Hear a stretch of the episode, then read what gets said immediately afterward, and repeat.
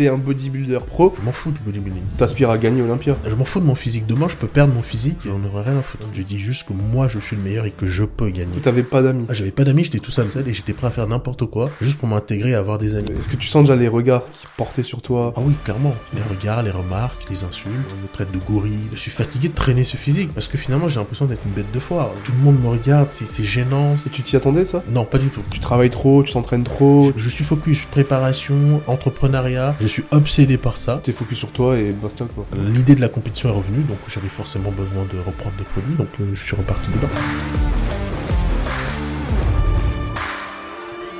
Salut tout le monde, j'espère que vous avez la forme. On se retrouve pour un nouvel épisode du Basscast avec un invité de taille qui nous vient de Paris, monsieur Stéphane Matala.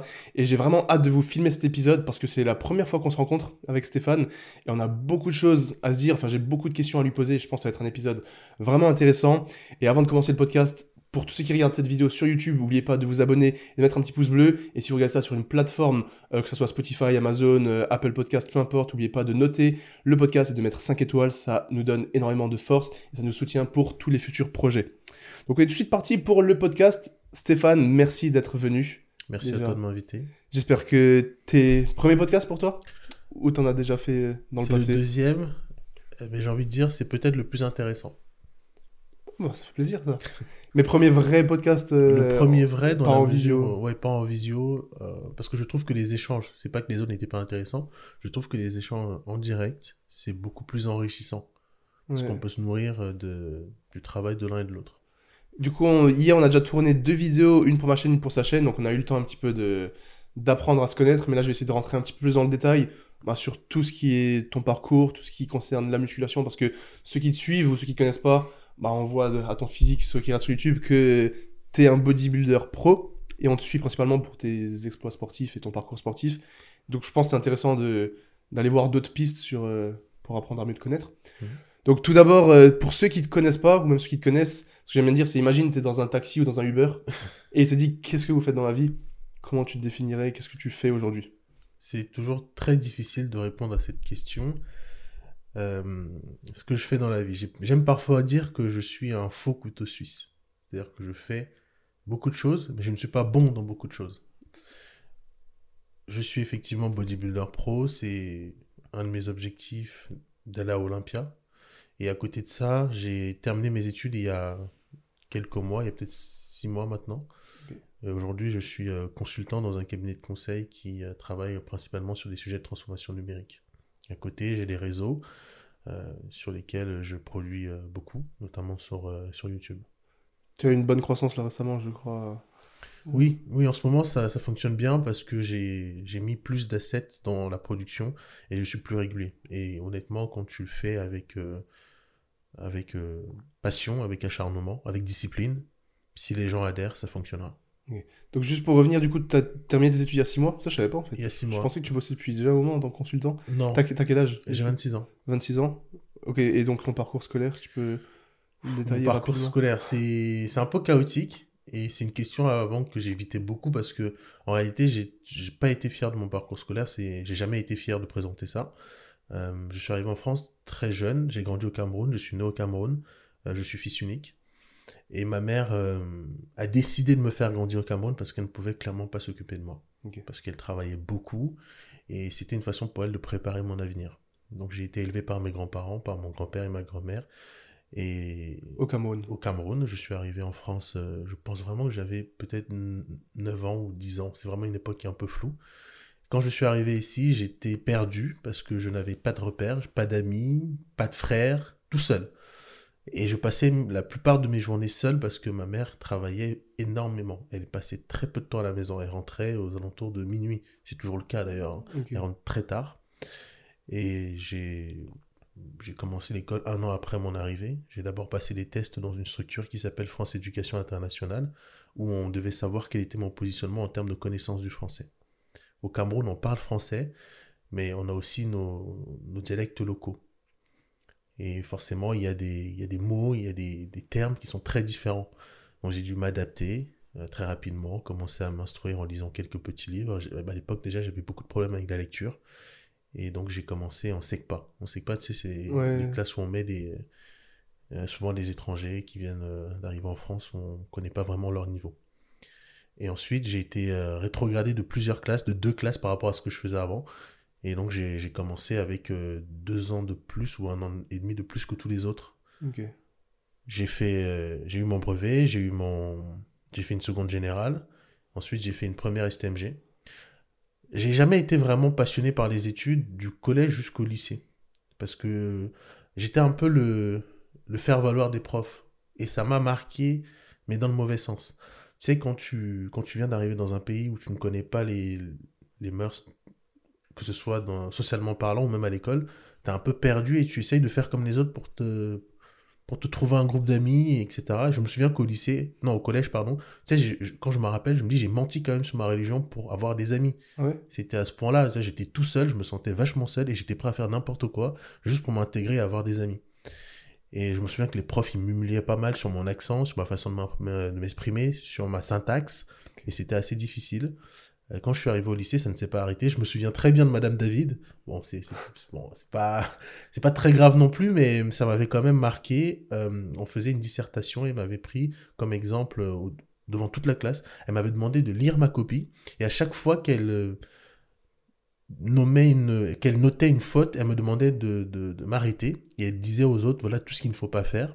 Avec moi devant toute la classe et ma feuille. Ok, ouais. C'était assez dur.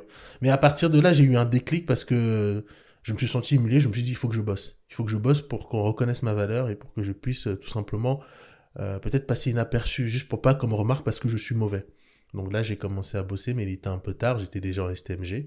J'ai découvert la prépa très tard, donc j'ai pas pu en faire une, mais j'ai fait un, bac, euh, un BTS euh, MUC.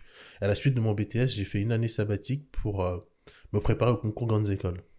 Donc j'ai intégré Grenoble, Grenoble École de Management. Je me suis spécialisé en système d'information et j'ai eu mon, mon master euh, cette année. Ok. Et donc tu viens de commencer? Je viens de commencer. J'ai fait toutes mes études supérieures en alternance, je ne l'ai peut-être pas dit. Ok. Et j'ai travaillé euh, principalement les deux dernières années dans les, dans les cabinets de conseil en tant que consultant, justement.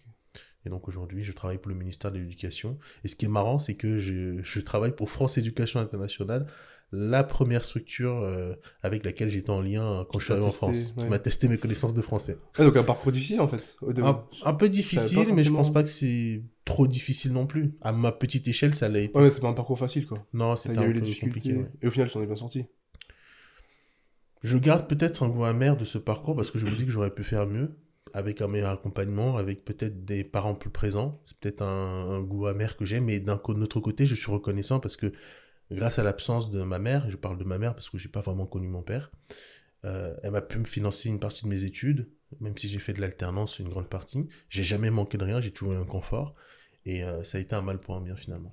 Quand tu dis mieux, c'est dans quel sens? Tu penses que tu aurais pu avoir, avoir ou faire mieux J'aurais pu faire mieux, je pense, avec euh, peut-être plus de direction. Peut-être que moi aussi, j'aurais dû me réveiller plus tôt et, et être plus curieux rapidement. Donc il y a peut-être un goût amer qui reste, parce qu'à chaque fois que j'avance, j'ai l'impression d'avoir 10 pas de retard par rapport aux autres. C'est très frustrant de te dire que quand tu arrives à un objectif que tu t'es fixé et que tu te rends compte que merde, j'aurais pu faire mieux. Aujourd'hui, consultant, c'est le métier que je voulais faire. Mais quand j'arrive dans ma boîte de, de consulting et que je suis avec des mecs qui ont fait Sciences Po, euh, toutes les grandes écoles de France, j'ai l'impression d'être un peu le clown. Mais ce qui me rassure, c'est de me dire que je suis là et que je suis euh, peut-être pas encore au niveau de ces gars-là, mais je suis quand même là. Et que j'ai ma place. Quand tu dis au même niveau, c'est-à-dire euh, d'un point de vue compétence ou même pas forcément? Pas forcément d'un point de vue compétence. C'est sûr que d'un point de vue compétence, je suis un junior, j'ai encore à- beaucoup à apprendre. Mais d'un point de vue euh, légitimité, j'ai l'impression d'être une, c'est d'être un imposteur. Que c'est, c'est l'impression que j'ai toujours eu que quand j'arrive à un endroit où j'ai décidé d'être, d'être, pardon, et je me retrouve dans une posture où finalement les gens ont un meilleur parcours que moi, j'ai l'impression que je ne suis pas à ma place. Mais je suis de plus en plus à l'aise avec ce côté euh, que j'ai tendance à étouffer par euh, ma montée en compétence et ma Mhm. prise de confiance en soi. Mais c'est qu'une impression au final. Ce n'est qu'une impression. Tu penses à cause de ton parcours que tu as cette impression ou... ou pas forcément C'est juste ton caractère et... Je pense que c'est aussi à cause de la frustration que tu as accumulé que j'ai accumulée et aujourd'hui je me dis que j'ai atteint mes objectifs, mais finalement est-ce que je les, mé- je les mérite? Est-ce que j'aurais peut-être pas dû faire mieux pour euh, être euh, plus légitime dans ma posture? Mais c'est un sentiment qui a tendance à disparaître parce que l'entrepreneuriat, ce que je suis en train de faire aujourd'hui, fait gagner confiance en soi. On se dit finalement que ce qui compte, c'est pas forcément les études. C'est important, mais ce qui compte, c'est surtout travailler. C'est travailler encore et encore. Est-ce qu'on en fait Exactement. Ok. Du coup, l'entrepreneuriat, là, tu es en train de, on va dire, basculer entre deux, ton métier de consultant et l'entrepreneuriat à travers euh, YouTube, la prépa des compétitions, on va y revenir après. Du coup, là, tu es en train de découvrir un nouveau monde Oui. qui oui, t'attire. Oui, oui, j'ai- j'aime beaucoup l'entrepreneuriat parce que c'est finalement avoir une idée qu'on développe sur plusieurs euh, années. Ça prend beaucoup de temps, ça fait peur. Mais il y a une chose que j'ai retenue, même avant de commencer l'entrepreneuriat, c'est que le travail ne ment jamais. Si tu travailles honnêtement, tu seras toujours récompensé. Ça arrivera peut-être pas au moment où tu le veux, mais ça arrivera forcément. Si tu le fais sincèrement, ça arrivera. Donc là, je vais à la FAQ et j'ai cru comprendre que le but en 2023, c'est principalement YouTube d'un point de vue euh, développement de ton entreprise, en fait, et de toi-même. Oui, YouTube, c'est un bon objectif pour moi, euh, mais j'ai d'autres projets qui ne sont pas en lien avec le bodybuilding. J'ai, euh, je suis en train de créer une entreprise qui n'a rien à voir, et c'est un projet qui, qui me tient à cœur. D'autre côté aussi, j'ai investi aussi pas mal en immobilier, et en investissement aussi euh, en termes de, de bourse, euh, crypto, etc. Bon, on va en revenir ça après, Ouais. parce que on va en parler, je me suis noté quelques trucs. Mais pour revenir du coup à ton parcours et qui tu es, donc euh, tu es défini par euh, du coup ton parcours scolaire euh, qui n'était pas forcément... Enfin, qui était atypique du coup, plus ou moins, Mhm. parce que tu es venu du Cameroun, etc. Ça. Euh, au niveau de tes passions, ça, on a- je pense que c'est intéressant. Du coup, il y a aujourd'hui le bodybuilding et le sport. Mais est-ce que tu as eu d'autres passions au cours de ton adolescence, ta scolarité et aujourd'hui encore euh? J'ai grandi euh, un, enfin, un peu comme tout le monde avec les mangas, les jeux vidéo. J'étais un gros geek à l'époque. C'était le moyen le plus simple pour moi de me faire des amis. Donc euh, pendant toute ma scolarité, collège, lycée, j'avais une chose en tête, c'était les jeux vidéo. Je jouais beaucoup à Arma 3 d'ailleurs, énormément. C'était des roleplays où tu incarnes un personnage.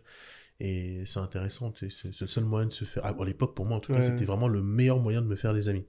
Et euh, Parce que c'était une époque où tu n'avais pas d'amis. ah, j'avais pas d'amis, j'étais tout seul. Et surtout, il y a eu un, un- un déclic. Il y a eu un déclic, je me suis dit, bon, pourquoi je, je, j'essaierais de me travestir pour m'intégrer dans des groupes au lieu d'être moi-même. À chaque fois, je jouais un rôle, j'étais pas moi, je mentais, j'étais pas à l'aise. Et finalement, ça m'a saoulé. Ça m'a saoulé et j'ai décidé de, d'être mon propre moteur et de pas attendre d'avoir quelqu'un pour être heureux ou pour profiter des choses de la vie. Donc à partir de là, j'ai commencé le sport. D'abord par la course à pied, ensuite par du judo, et puis la boxe, le foot, et après la muscu. Et pendant tous ces différents sports, tu as pu rencontrer de nouvelles personnes quand même ou c'était aussi difficile euh, à ce niveau-là? Au départ, non, parce que je me suis renfermé sur moi-même. J'étais parti dans l'idée que, bon, de toute façon, euh, les gens ne voulaient pas de moi, on était trop différents, je ne comprenais pas leur code, leur vocabulaire, je, je- j'avais oublié et abandonné l'idée de, de- m'intégrer. Donc j'ai décidé de, de faire cavalier seul. Mais on va dire que la bienveillance de certains m'a rattrapé et j'ai commencé à m'intégrer euh, au fur et à mesure, à comprendre la France, à comprendre sa culture, à comprendre les autres. Et finalement, euh, ouais, je suis vraiment très fier d'être français parce que j'ai finalement euh, eu la chance de pouvoir m'éduquer en France, de pouvoir rencontrer des gens qui m'ont permis de grandir d'une façon ou d'une autre. Et de, à partir de là, mais surtout quand j'ai commencé le bodybuilding, j'ai rencontré des gens incroyables. En 2017, j'ai rencontré Essan. Mhm. Et ça, ça a beaucoup changé, pour- ça a changé beaucoup pour moi. Comme un grand frère? Comme un grand frère, mais surtout euh, un mentor, quelqu'un qui, euh, bah, qui a partagé une philosophie avec moi, des valeurs qui sont aujourd'hui euh, les miennes. Quand je l'ai rencontré, j'étais à la fin de mon lycée, donc j'étais encore très jeune. Euh, donc euh, forcément, je me suis beaucoup nourri de son expérience de la vie pour me forger mes propres valeurs. Et ensuite, j'ai rencontré d'autres membres de la, team FC, de la team NFC qui sont un peu devenus des, des frères pour moi, des frères que j'ai jamais eu. Donc c'est un peu une seconde famille pour moi, et ça m'a permis finalement d'aller de l'avant. Pour ceux qui savent pas, Essan, du coup, c'était un préparateur de bodybuilder. Et donc, c'était ton premier préparateur quand tu as voulu te lancer en compétition? Ah, Au Pour départ, Ceux qui suivent pas forcément le body, donc. Oui, alors pour préciser, oui, pardon, j'aurais dû le faire. Euh, Essan, au départ, n'était pas préparateur de bodybuilder. Quand je l'ai rencontré, c'est un coach qui travaillait dans une salle de sport et qui avait une boutique de nutrition. Et moi, je suis venu le voir en tant que pratiquant qui avait besoin de progresser. Euh, Parce que j'avais déjà fait deux années de, de musculation avant de le rencontrer et j'arrivais plus à progresser. Parce que mes deux premières années de musculation étaient une progression vraiment folle et je ne faisais rien de particulier. Mais euh, au bout de la, quand j'ai entamé la troisième année, j'ai compris rapidement que Fallait ça allait coincer. Et il m'a pris sous son aile, il m'a, il m'a fait des programmes d'entraînement, etc. Et au bout de trois mois de coaching, il m'a dit qu'il sentait un potentiel pour faire de la compétition. Et moi, parado- enfin, paradoxalement, pas du tout. j'ai été complètement frappé par l'amour et la culture physique. Parce que quand je rencontre Essan, je, je viens de m'inscrire dans une nouvelle salle de sport qui s'appelle euh, Eric Gym à Cachan sur Paris, une banlieue parisienne.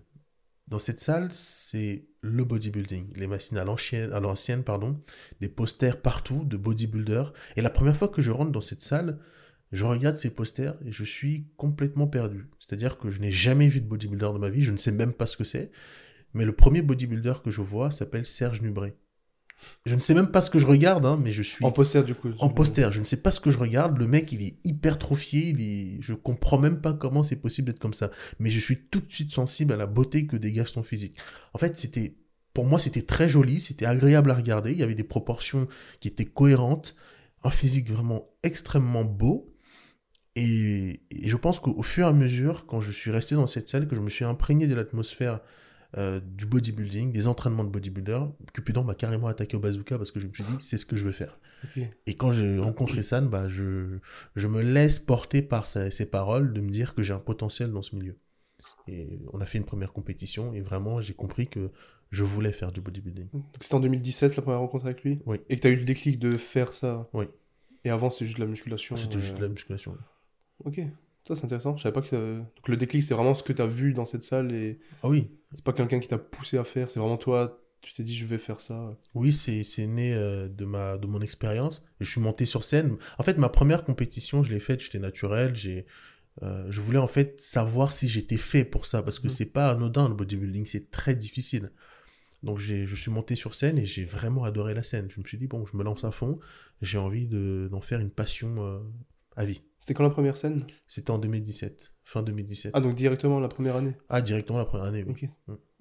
Mais t'avais déjà un bon physique du coup? J'avais déjà un bon physique, j'ai eu la chance de, de naître avec une bonne génétique. Ouais. Et t'avais le... tu, tu travaillais dur, je pense.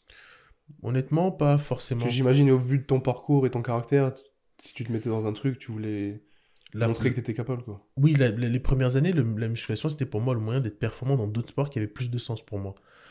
Et quand j'ai décidé de faire de la compétition, là, j'étais vraiment très euh, asset dans, dans tout ce que je faisais. Mm. Et je me souviens même, ma copine de l'époque m'avait mis un ultimatum, elle m'a- elle m'a dit, soit tu choisis le bodybuilding, soit tu me choisis moi. Bon, voilà, aujourd'hui, je continue le body. Euh, C'était même pas une question pour toi. non, c'était pas une question parce que tu peux pas être quelqu'un et l'obliger à abandonner ce Bah qu'il ouais. aime pour, euh, pour toi. Je l'ai rencontré, je faisais déjà du bodybuilding, donc j'ai fait le bon choix, je pense. Et j'ai vraiment mis beaucoup de beaucoup d'énergie, beaucoup de discipline, et ça m'a appris beaucoup de choses en fait le bodybuilding parce qu'à l'époque j'étais quelqu'un de ce qu'on pouvait appeler euh, passif, c'est-à-dire que Mhm. j'attendais qu'on fasse tout pour moi. J'ai été fils unique, donc quelque part j'ai eu peut-être une mauvaise éducation parce que ma mère faisait tout pour moi. Elle voulait que je me sente bien, elle en faisait peut-être parfois trop. Donc pour moi, étant jeune, inconscient, c'est devenu mon centre de repère. Donc pour moi, c'était normal. Mhm. Et très vite, très tôt, j'ai compris que ce n'était pas la bonne chose.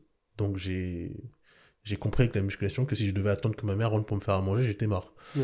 Donc, j'ai commencé rapidement à m'activer et à commencer à faire les choses. Donc à- grâce à ça, je suis passé de quelqu'un de très passif à quelqu'un d'actif. C'est- J'ai trouvé que c'était une première bonne progression euh, euh, dans ma vie grâce au bodybuilding. Et aujourd'hui, là, t'es à fond comme jamais. Avec objectif pour faire Olympia, du coup. C'est ça. T'as jamais fait Olympia Jamais. Du coup? J'ai j'ai fait deux compétitions dans ma vie. hein. Ah, seulement, ok. Seulement deux Il compétitions. y avait une en, en Espagne, non si je me trompe Ou Non, c'était pas moi, C'était Maxime. Je confonds parce que je suis pas trop. moi. Oui, j'ai fait une compétition à Prague et une compétition à Londres. Musclemania, pour moi, c'est pas une compétition de bodybuilding, c'est un show. Ok. C'est pas vraiment du body. Ok. Et donc là, l'objectif, c'est Olympia. Qui a rien à voir avec ce que t'as pu faire déjà. Non, c'est un niveau au-dessus, très au-dessus. D'abord, il faut se qualifier et ensuite, il faut aller à Olympia. Et c'est quoi les critères pour se qualifier? Les critères ont beaucoup changé. Maintenant, il faut être, dans le- il faut être premier dans ta, dans ta catégorie, dans ton pro show.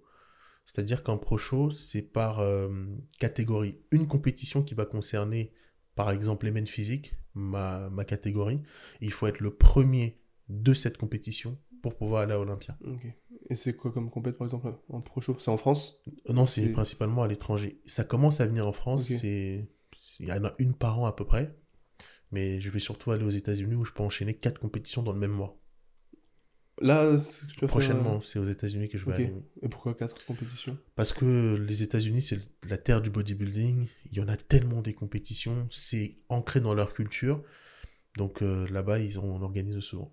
Mais tu veux en faire 4 pour avoir euh, plus de chances de, Pour avoir d'être plus premier? de chance, oui. Pour avoir plus de Ok. chance. Parce que si je fais une compétition tous les mois, euh, c'est pas très, euh, c'est pas très euh, incroyable en termes de timing. Et surtout, ton physique peut changer très rapidement. C'est aussi un risque d'enchaîner quatre compétitions parce que d'une compétition à l'autre, t'as pas le même physique. Bah ouais, Mais tu mets aussi quand même plus de chances de ton côté. Parce que la première compétition, tu peux avoir un physique qui est, on va dire, euh, raté, avec de guillemets, parce que tu as mal fait ta recharge. Mhm. Mais la deuxième compétition, tu vas comprendre ce qui a pas fonctionné par- durant la première et peut-être améliorer ton physique pour cette seconde compétition. Mais c'est qui tout double, hein. soit ça passe, soit ça casse. Ok. Et c'est quand ça du coup? Euh, normalement, de juillet à août. Ok. Et où ça aux États-Unis? Euh, on va aller à Tampa, à Orlando. Euh, pour l'instant, c'est les deux dates qu'on a définies. Donc avec Essan. Avec Vous Essan, allez partir toute la team. Ouais. Ok. Bah, du coup, on va revenir après sur les compètes Olympia, mais on va rester sur les passions, parce que là, on a parlé principalement du, du coup sportif depuis toujours, Oui. ensuite bodybuilding à fond. Là, du coup, c'est que 100% body, parce que t'as pas Ouais. le temps d'autres choses. Exactement. est-ce qu'il y a d'autres passions autres que le sport? Les, les... On a parlé des jeux vidéo, ici les mangas. Manga, J'aime ouais. beaucoup les mangas. Moi, je trouve que on apprend beaucoup de choses euh, à travers certains euh, mangas. J'aime beaucoup euh, le sartorialisme. Pour ceux qui ne connaissent pas, c'est ce qu'on appelle communément l'élégance masculine. Je trouve qu'il y a aussi une éducation. Et comme me dit souvent ma mère, il y a de la pertinence partout. Donc je vais chercher un peu partout tout ce que je peux trouver pour m'éduquer. Le... J'aime bien le sartorialisme parce que c'est un lien direct avec le bodybuilding. Quand on s'habille, quand on porte un beau vêtement, un beau costume, il faut que ce soit taillé et il faut qu'on comprenne ce qu'on porte. Mhm. C'est pareil avec le bodybuilding. Le lien, c'est que l'objectif, c'est d'avoir des belles proportions cohérentes et agréables à regarder. Mais c'est deux passions qui sont en, do- en dichotomie claire. On peut pas les concilier. Tu peux pas avoir ton. Non, c'est trop difficile d'avoir un gros physique. Sauf si on a un niveau moindre. Voilà. Ah, par exemple, toi, tu as un excellent physique pour bien t'habiller. Mais à ton niveau, À c'est- mon niveau, c'est compliqué. Faut changer toutes les semaines. euh. C'est chiant. Et tu as toujours eu cette passion de. Parce que c'est- c'est vraiment une... c'est quelque chose que tu aimes bien, la mode, ou c'est vraiment une passion? C'est vraiment une passion. J'ai découvert ça quand, quand il fallait que j'améliore mon vocabulaire. Euh, comme j'ai dit tout à l'heure, je n'étais pas très bon à- en français à l'époque, à l'écrit comme à l'oral, et on s'est beaucoup moqué de moi par rapport à ça. Et je- quelque part, je trouve que ça a été une bonne chose, parce que c'est grâce à ça que j'ai pu améliorer mon vocabulaire, mon élocution, ma syntaxe, et il fallait que j'aille euh, écouter différents sons de cloche, me nourrir euh, de différents arts pour euh, construire mon vocabulaire, m'enrichir en tant que personne tout court. Mhm. Et c'est là que je découvre le sartorialisme. En cherchant des mots, du coup. En cherchant des mots, en cherchant... C'était tout con, je cherchais sur YouTube personne qui parle bien. Je me souviens, j'avais écrit ça et j'étais tombé sur Hugo Jacomet de la chaîne Sartorial Talk. C'est vrai qu'il a une euh, diction très agréable à écouter. Et donc, en regardant ces vidéos, j'ai pu améliorer mon vocabulaire. J'ai aussi appris à contrôler mon timbre de voix parce que je pense que c'est important quand on s'exprime. Et euh, tout simplement, c'est là que je tombe amoureux de- du sartorialisme parce que ce n'est pas que bien s'habiller, c'est aussi apprendre les bonnes manières, c'est aussi être un gentleman tout court, être euh, bien éduqué, comprendre les autres et surtout s'ouvrir. Et ça se traduit comment au quotidien, cette passion? Tu lis, tu, enfin, t'apprends des choses, il y a des livres, il y a des vidéos Il y a des livres, il y a des vidéos, il y a l'échange avec d'autres passionnés. Je recommande d'ailleurs euh, euh, les Dames Oiseaux sur Twitter. C'est des personnes qui produisent des articles régulièrement sur le sujet. Et c'est aussi par la recherche et de l'essai. Euh, parfois, quand on veut essayer une nouvelle couleur, on va pas direct acheter une chemise qui coûte cher. On va Mm. d'abord acheter une petite chemise qui coûte pas cher, on essaye, on voit si la couleur nous va. Ça passe aussi par ça. Ok. Et c'est marrant parce que Essan, il me semble qu'il a aussi travaillé dans la mode et qu'il aime ça. Mhm. Je sais pas si, est-ce que vous en avez déjà parlé? Est-ce que ça vous a aussi plus rapproché le fait que vous ayez cette même passion ou pas forcément? C'est marrant, on n'en a jamais parlé. Ouais, jamais. Jamais? On a peut-être passion en commun, mais on ne parle jamais. C'est body pur. Exactement. ok, parce que lui aussi, il aime beaucoup, du Il coup, marque aussi. ouais. Ok, ouais, c'est sympa. Du coup, bah, je pense qu'on a fait le tour des passions. T'as dit que tu t'investissais aussi un petit peu en immobilier avant. Oui. Ça, c'est plus une passion ou plus un, un besoin qu'il faut... Il faut faire de l'argent pour vivre aujourd'hui, on sait que c'est important, donc... euh, Oui, moi j'ai pas de problème pour en parler, je, je suis même plutôt à l'aise avec ça, je pense qu'il faut faire de l'argent pour vivre.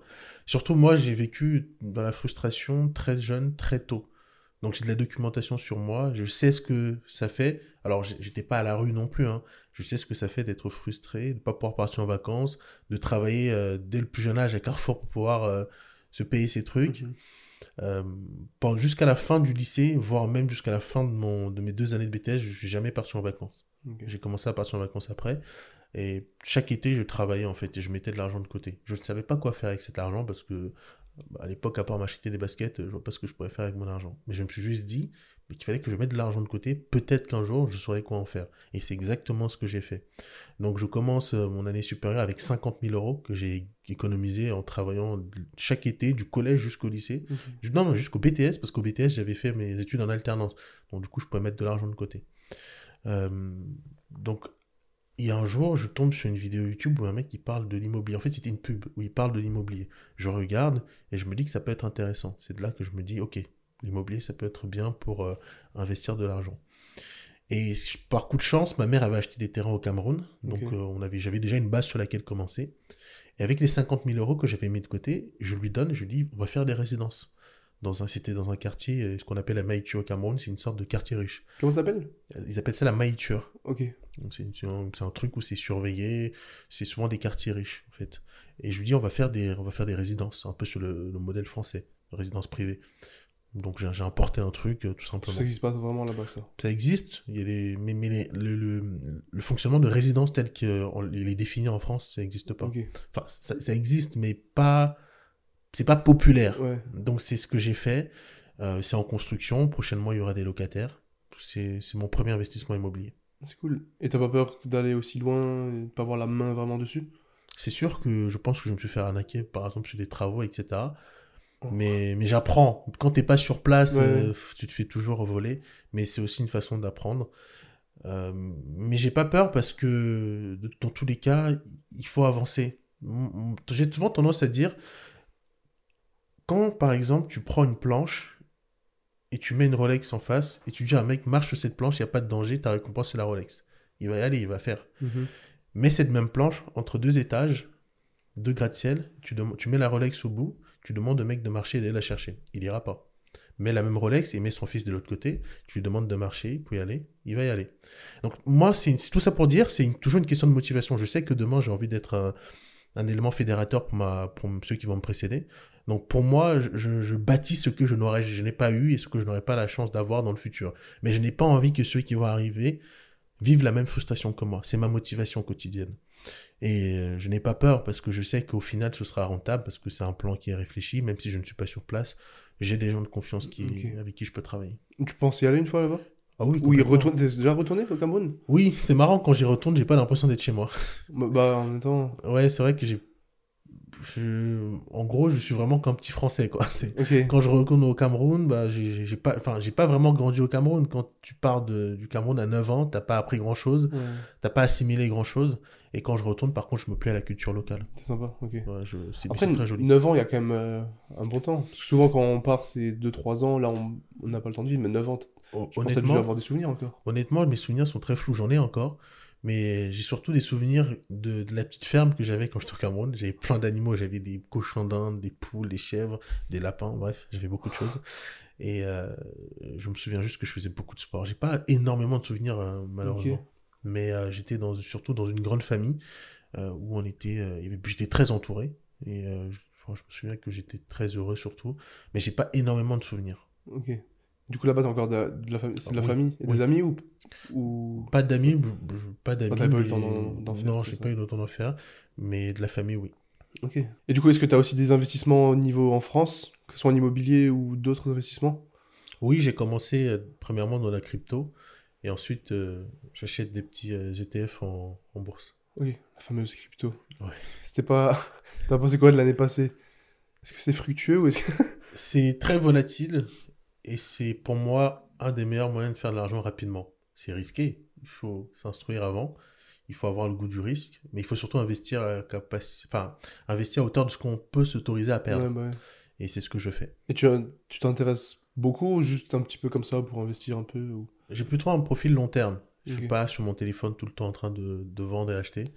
J'achète dans les périodes où c'est intéressant d'acheter. En ce moment, je trouve que c'est intéressant, donc j'injecte beaucoup et euh, je laisse fluctuer. Donc tu es plus sur les classiques à long terme. mais Exactement. Tu gambles pas des 1000 balles sur des doges et des trucs non, euh, bizarres pour espérer un, un fois 1000 Non. ok. Et du coup, j'avais remarqué, pour en parler de l'immobilier, euh, j'ai vu sur ta chaîne YouTube des premières vidéos que tu avais fait, je crois. Enfin, une des premières où tu parlais d'immobilier. Et tu n'étais pas encore sur le réseau à ce stade. Et c'était quoi ton objectif à travers ces vidéos? À l'époque, je cherchais ma position, ce que je voulais faire. Et j'avais beaucoup de sujets que je voulais aborder sur YouTube. Je voulais parler de finance, d'immobilier, de musculation. Mais j'ai compris que l'algorithme ne comprenait pas trop où me placer, donc j'ai décidé de me focus sur la musculation. Et petit à petit, euh, je pense que je vais revenir au sujet de l'immobilier maintenant que les gens me connaissent. À l'époque, c'était juste partager ma vision de l'investisseur, puisque moi, j'ai pas eu d'éducation financière. Je voulais euh, grandir en même temps que ceux qui n'avaient pas eu la chance de, de pouvoir avoir un exemple autour d'eux. C'était ça l'objectif. Et j'avais un bon apport à l'époque pour acheter un appartement, mais j'étais étudiant et mmh. c'était difficile pour les banques de me faire confiance. Même si j'avais un bon salaire en tant qu'alternant, ils ne voulaient pas. Et donc je me suis dit, il me restait plus que deux ans d'années d'études, autant attendre. Ok. Parce que tu as même fait une vidéo, il me semble, sur le. Je sais plus si c'était sur le sartorialisme ou sur un costume. Oui. Donc c'est vraiment, en fait, tu as fait des vidéos sur tes passions euh, au début. C'est ça. Je ne savais pas trop me positionner, donc je parlais de ce que j'aimais. Mais tu voulais faire YouTube ou c'était juste tu voulais partager ton contenu? Ou est-ce que tu avais vu des YouTubeurs, tu t'es dit je veux faire pareil euh? Non, au départ, je n'avais pas regardé euh, autour de moi pour prendre exemple. C'est vrai que quand on admire des personnages, on a tendance à se légotiser sur eux. Et quand je regarde mes premières vidéos, il, est vrai, je le reconnais, que je me suis beaucoup légotisé sur un Hugo Jacomet, sur un Stéphane Edouard, sur un Essan, euh, sur plein d'autres personnages que je regardais à l'époque. Et j'ai essayé de concilier tout ce que j'avais appris chez ces gens-là, mhm. mais sauf que ma personnalité ne ressortait pas suffisamment. Donc quand j'ai compris ce que je voulais faire, j'ai un peu arrêté de vouloir juste partager et je me suis mis, comme tout le monde, sur une thématique que je développe, la musculation. Et donc, je me rappelle plus, c'était quand la première vidéo? Est-ce que tu te rappelles la première vidéo déjà que tu avais fait sur YouTube? Elle date de très longtemps. Qu'est-ce que c'était? C'est, je crois que c'était les préparations pour Mania. Qui est toujours en ligne Qui est toujours en ligne. C'était une séance euh, jambes ou épaules, je sais plus. Où tu parlais, etc. Non, je faisais les exercices. À, à l'époque, j'ai pas de matériel. C'était un ami qui me filmait avec son matériel et je faisais les montages moi-même. Et c'était en quelle année? C'était en 2017. Ah, donc quand t'avais découvert la muscu et... Oui. Et pourquoi t'avais mis une vidéo sur YouTube? Je voulais partager ma préparation pour euh, mais je n'avais pas les moyens techniques et financiers à l'époque de le faire. Donc c'était difficile. La série a pris fin très rapidement. J'ai abandonné YouTube et je suis revenu plus tard. Mais l'objectif, c'était juste de partager du coup Ou t'avais un objectif derrière de devenir, euh, entre guillemets, connu, euh, être YouTubeur, tout simplement? J'ai jamais eu d'objectif sur les réseaux jusqu'à cette année. Typiquement, ça fait 4 ans, même peut-être plus que je suis sur Instagram. Pour moi, 20 000 abonnés, c'était énorme. Je n'ai jamais voulu dépasser 20 000 abonnés. Je me disais que si on mettait 5% de ces gens-là dans une pièce, c'est énorme. Donc, j'ai jamais voulu dépasser plus. Parce que euh, je suis juste un, un sportif, j'étais pas un communicant, je ne m'intéressais pas forcément au marketing. Et forcément, avec euh, notre paradigme actuel, on ne peut plus faire l'impasse sur la communication, sur le partage, surtout en bodybuilding on est obligé finalement, on est dans un sport où euh, on est obligé de faire du marketing, on est obligé de communiquer, on est obligé de se faire remarquer. Et maintenant, aujourd'hui, j'ai un objectif de me faire connaître. Euh, ça passe par là aussi ma réussite sportive. Ok. Donc, tu étais plus au début de l'athlète qui partage son contenu que un mec qui veut 100 000, par exemple. Oui, c'est ça. Je, à l'époque, je m'en foutais d'avoir 5000 abonnés. Et d'ailleurs, j'étais, j'osais plus quand j'avais 5000 abonnés parce que j'étais dans un milieu que j'appelle milieu, autorisé, entre passionnés où on partageait vraiment ce qu'on aimait. Et il y a une vidéo qu'on m'avait demandé de produire qui était de chiffrer mon coût de ma préparation. J'avais 5000 abonnés, je l'ai fait. Ça a fait un buzz auquel je m'attendais pas du tout. J'ai pris euh, d'un coup 10 000 abonnés et j'ai paniqué, j'ai enlevé la vidéo. Je m'attendais pas du tout à ça. T'as enlevé la vidéo? Ah, j'ai enlevé la vidéo carrément. Pourquoi? Parce que euh, je parlais de, choses, euh, de préparation, de produits, de finances, de combien ça me coûtait.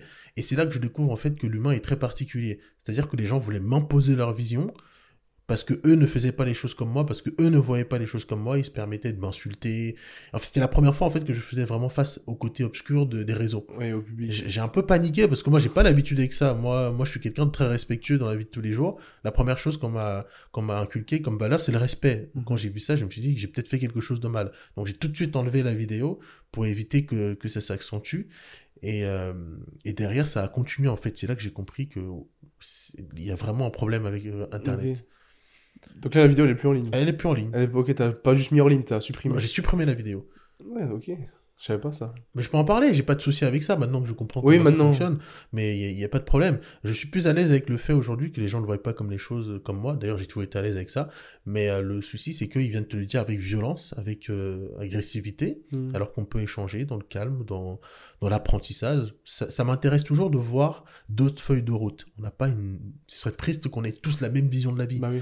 Et pour moi, je me nourris des, des expériences des autres, de la vision des autres, tout comme moi, je partage la mienne. Mais il y a une façon de le dire, quoi. Exactement. Les gens veulent t'imposer vraiment euh, leur, leur vision. Hein. Ils comprennent pas que tu aimes autre chose Ouais. et que tu veux faire autre chose de ta vie. Ok, ça je savais pas. Est-ce que tu pourrais là, au- aujourd'hui en 2022, refaire la même vidéo? Je pourrais faire la même vidéo parce que euh, ceux qui vont venir m'insulter, me parler, je vais les ignorer. Je sais que dans Tu la sais vie de tous comment les c'est jours- maintenant. Je sais comment c'est. Je sais que dans la vie de tous les jours, ils oseront pas te parler comme ça. Ouais. Ils aborderont les choses différemment. Ils essaieront de t'expliquer leur point de vue sans t'insulter. Mhm. Ce qui me dérange vraiment, c'est le fait de de de, de- de pas s'attaquer à mes idées, mais s'attaquer à ma personne. Si tu t'attaques à mes idées, il y a aucun problème. Je, je suis toujours ouvert au débat. Mais si tu commences à m'attaquer à t'attaquer à ma personne, là, il y a un problème. être je t'écoute pas. Ouais. Ok. Ouais, donc en fait, il y avait le problème à l'époque on avait cette vidéo que t'étais pas prêt à ça. Non, je Mais- n'étais pas du tout prêt Mais aujourd'hui, vu que t'as fait des vidéos, t'as 50 000, plus de 50 000 abonnés, tu sais comment c'est, donc ça t'affecte beaucoup moins. Beaucoup moins, oui. Mais ça t'affecte quand même encore ou aujourd'hui Ouais. t'es à un stade. Bah, honnêtement, je reste un humain, j'avoue que parfois ça m'affecte. Tu sais, quand tu partages un physique, tu sais, pour moi, la musculation, je vais te dire un truc qui va te paraître paradoxal par rapport à tout ce que j'ai dit précédemment, je m'en fous du bodybuilding. Je m'en fous de mon physique. Demain, je peux perdre mon physique et j'en aurais rien à foutre. mhm. J'ai perdu 15 kilos pendant le confinement, je, m'en foutais. Ouais. Je mets beaucoup d'acharnement parce que c'est un objectif et comme tous les objectifs que j'ai dans la vie de tous les jours, je travaille vraiment pour l'atteindre. Et moi, je n'arrive pas à comprendre comment les gens peuvent accorder autant d'importance à un physique qui est même pas pratique au quotidien. On a fait des, des, des trucs qui ont engagé le cardio, t'as vu comment j'avais Ouais. du mal. Enfin, moi, je comprends pas les gens. Moi, je fais juste mon truc dans mon coin, je suis passionné. Certes, je prends des risques comme tout sport extrême. Il y a des mecs qui font de la plongée sous-marine, il y, a, il y a des morts chaque semaine, chaque année, mais ils le font quand même. Moi, je, voilà, moi, je, moi, je pars du principe que la vie, c'est une flamme qu'on peut pas raviver. Je fais juste ce qui me rend heureux. Tant que ça n'a pas d'impact sur la vie des autres, je vois pas pourquoi on doit m'agresser euh, alors ouais. que c'est juste moi. Quand tu dis que tu t'en fous du physique, mais que t'as quand même l'objectif d'être à Olympia, tu penses pas que c'est un peu paradoxal? Non, c'est à tout son sens parce que ce que j'a- j'accorde plus d'importance à l'expérience de la pratique, aux connaissances euh, et, et à ce que ça m'apporte spirituellement, intellectuellement? Mon physique ne sera pas éternel. Demain, je peux me blesser, plus de physique. Par contre, les connaissances que j'ai accumulées, ça me donne peut-être de la crédibilité auprès des autres et je peux peut-être accompagner des personnes pour transformer leur physique. Je serais. En fait, je, je pense que quand on accorde trop d'importance à son physique, on devient l'esclave de sa passion. On devient obsédé par son physique, on n'est plus objectif plus, toujours plus. Et finalement, euh, voir les choses qu'au prisme de son physique, c'est triste. Ouais. Mais tu penses pas que vouloir faire Olympia ou même gagner, parce que t'aspires à gagner Olympia, J'espère, tu penses pas que ça, ça veut dire que t'as l'objectif d'avoir le meilleur physique c'est vrai. Mais ce n'est pas une fin en soi. Parce que demain, je peux décider d'arrêter le bodybuilding. Je l'ai fait à plusieurs reprises. Mais t'as pas envie. Aujourd'hui, je n'ai pas envie parce que je me suis lancé dans un objectif que j'ai envie d'atteindre. Mais si demain ce n'est plus dans mon objectif, je n'accorderai plus d'importance à mon physique. Je, je- je pourrais perdre 20 kilos, ça ne me dérangerait pas. Ouais. Ce que je veux dire, c'est que tant que mon physique me sert pour un objectif, j'en prends soin, je le développe pour qu'il sert cet objectif, mais ce n'est pas une fin en soi. C'est-à-dire que si demain, mon objectif, c'est plus de faire Mister Olympia et que je dois, par exemple, faire euh, n'importe quoi de la course à pied ou, ou juste me concentrer à fond dans mon business, je n'aurai aucun problème à me dire que je vais perdre 30 kilos. Ouais, ok. Vraiment aucun. Ok. Je vois, ok. Mais t'aurais quand même pas envie d'avoir un physique euh, non sportif, on va dire. Non. Tant que ça reste un physique athlétique dans un sport. Oui. Ok, moi c'est ça que je- quand, tu disais je m'en fous de mon physique, je pensais que tu disais Oui. si demain je suis obèse et en surpoids, ça m'est égal. Non, pardon, j'ai peut-être mal formulé. Je voulais dire, je m'en fous de mon physique de bodybuilder. Ouais, parce que c'est quelque chose déjà de très hors norme. Euh, mais le physique, pour moi, c'est important d'être euh, sportif, d'être en bonne santé, de pouvoir voir qu'on a des capacités physiques exceptionnelles. Pour moi, c'est important. ok, là je comprends mieux. Parce que c'est la vision que j'ai de moi aujourd'hui. Voilà, aujourd'hui je m'en fiche moi de mon physique. Tant que je sais que j'ai mes perfs, que j'ai quand même un physique au-dessus de la moyenne et que je m'en sors en cardio, etc. Mais mon physique, que je fasse 85 ou 90 sec, peu importe, tant que j'ai le reste. Donc c'est plus ça que tu disais. C'est ça, ok. c'est ça. Mais t'as pas envie d'être demain euh, Pas du tout. une loque en surpoids. Oui, Non. ok. C'est marrant parce que là, actuellement, j'ai l'impression d'être un mec en surpoids. J'ai du mal à m'habiller. Ah, Parfois, je en marche. euh, Déjà moi je suis en surpoids. c'est ça, c'est- très paradoxal. Je suis à l'extrémité de, de le mec qui, en, qui, en- qui est obèse, mais on partage les mêmes Mhm. contraintes de la vie quotidienne. Ouais. Bah ça, je me le suis noté, je voulais te parler de ça parce que j'ai vu dans ta dernière FAQ. Et ceux qui sont pas dans le body, peut-être qu'ils savent pas. Là, aujourd'hui, tu fais combien de kilos? 113 kilos. Pour un mètre? 1m77. On a la même taille, je crois. 1m77, moi, je fais aussi. Je crois que t'es peut-être un peu plus grand que moi. Non, je crois. Moi, je fais 1m77 en Ouais. tout cas, de ce que je dis aux gens. Et coup, tu fais 113 kilos. 113 kilos, oui. Moi, pour ceux qui se demandent, je fais 86. Donc, tu fais. PDC plus 30, je crois, Ouais, 35. tu fais 20, même pas, ouais, 20 27 kilos de plus que moi. Et tu disais que tu te sens essoufflé, ou du moins dans le passé, là, tu essaies de corriger là-dessus, pas mobile, essoufflé, juste marcher, ou même rien que parler, ça t'essoufflait. Mhm. Et c'est à quel, à quel stade, euh, jusqu'à quel point tu te sens, euh, genre, euh, impacté physiquement? Quand j'ai atteint ce poids pour la première fois, c'était difficile. Je m'attendais pas, en fait, mon poids est monté très vite. J'ai la chance, je sais pas, de prendre du poids rapidement. Et la première fois que j'ai fait ce poids, je, je n'avais rien fait pour me préparer à faire ce poids. Donc j'ai commencé tout de suite à être très essoufflé, mon cœur travaillait trop forcément, mais je ne l'avais pas entraîné pour euh, alimenter en oxygène ce corps qui était euh, énorme. Et donc j'étais très vite fatigué, très vite essoufflé, monter des escaliers, bah, traîner ce corps c'est fatigant. Euh, franchement, c'était pas très pratique au quotidien. M'habiller est difficile, forcément. Et tu t'y attendais, ça? Non, pas du tout. Je, je, je m'y attendais pas. Ouais, C'était un coup de bâton, quoi. Et, et franchement, ça m'a, ça m'a mis mal à l'aise parce que j'étais un peu prisonnier de mon corps. Tu sais, je me dis, mais merde, je, je suis fatigué de traîner ce physique. Le matin, j'arrive, je transpire parce que le moindre effort qui fait monter ma température, c'est le corps qui surchauffe. Je me mets à transpirer. Euh, bon, je- ça m'a un petit peu encouragé dans la, dans la phase où, quand j'étais en une situation délicate, de me dire j'arrête le body parce que j'étais trop pas à l'aise dans ce physique. ouais. Oui. Et donc là, aujourd'hui, tu es de nouveau à ce même poids, mais vu que tu connaissais les conséquences, tu t'es mis, tu m'as dit, au pilates, Au pilate, un peu de mobilité pour mieux gérer la situation, oui, beaucoup de cardio. Et tu sens une différence Une vraiment grosse différence parce que je suis plus à l'aise. J'arrive à tenir cette conversation sans être essoufflé. Tu as pu le voir qu'on a fait les défis, ça va encore, je reste plutôt mobile. Mais euh, peut-être que dans le futur, ça va changer parce que je vais continuer à prendre du poids. Mais j'espère que je vais pouvoir, euh, comme maintenant, m'adapter euh, euh, et pouvoir vivre normalement. Donc tu penses la première fois que tu avais fait ce poids, quand tu me dis que tu essoufflé, si on avait fait ce même podcast, ça aurait été Non. pas pareil Ah, ça aurait pas été pareil.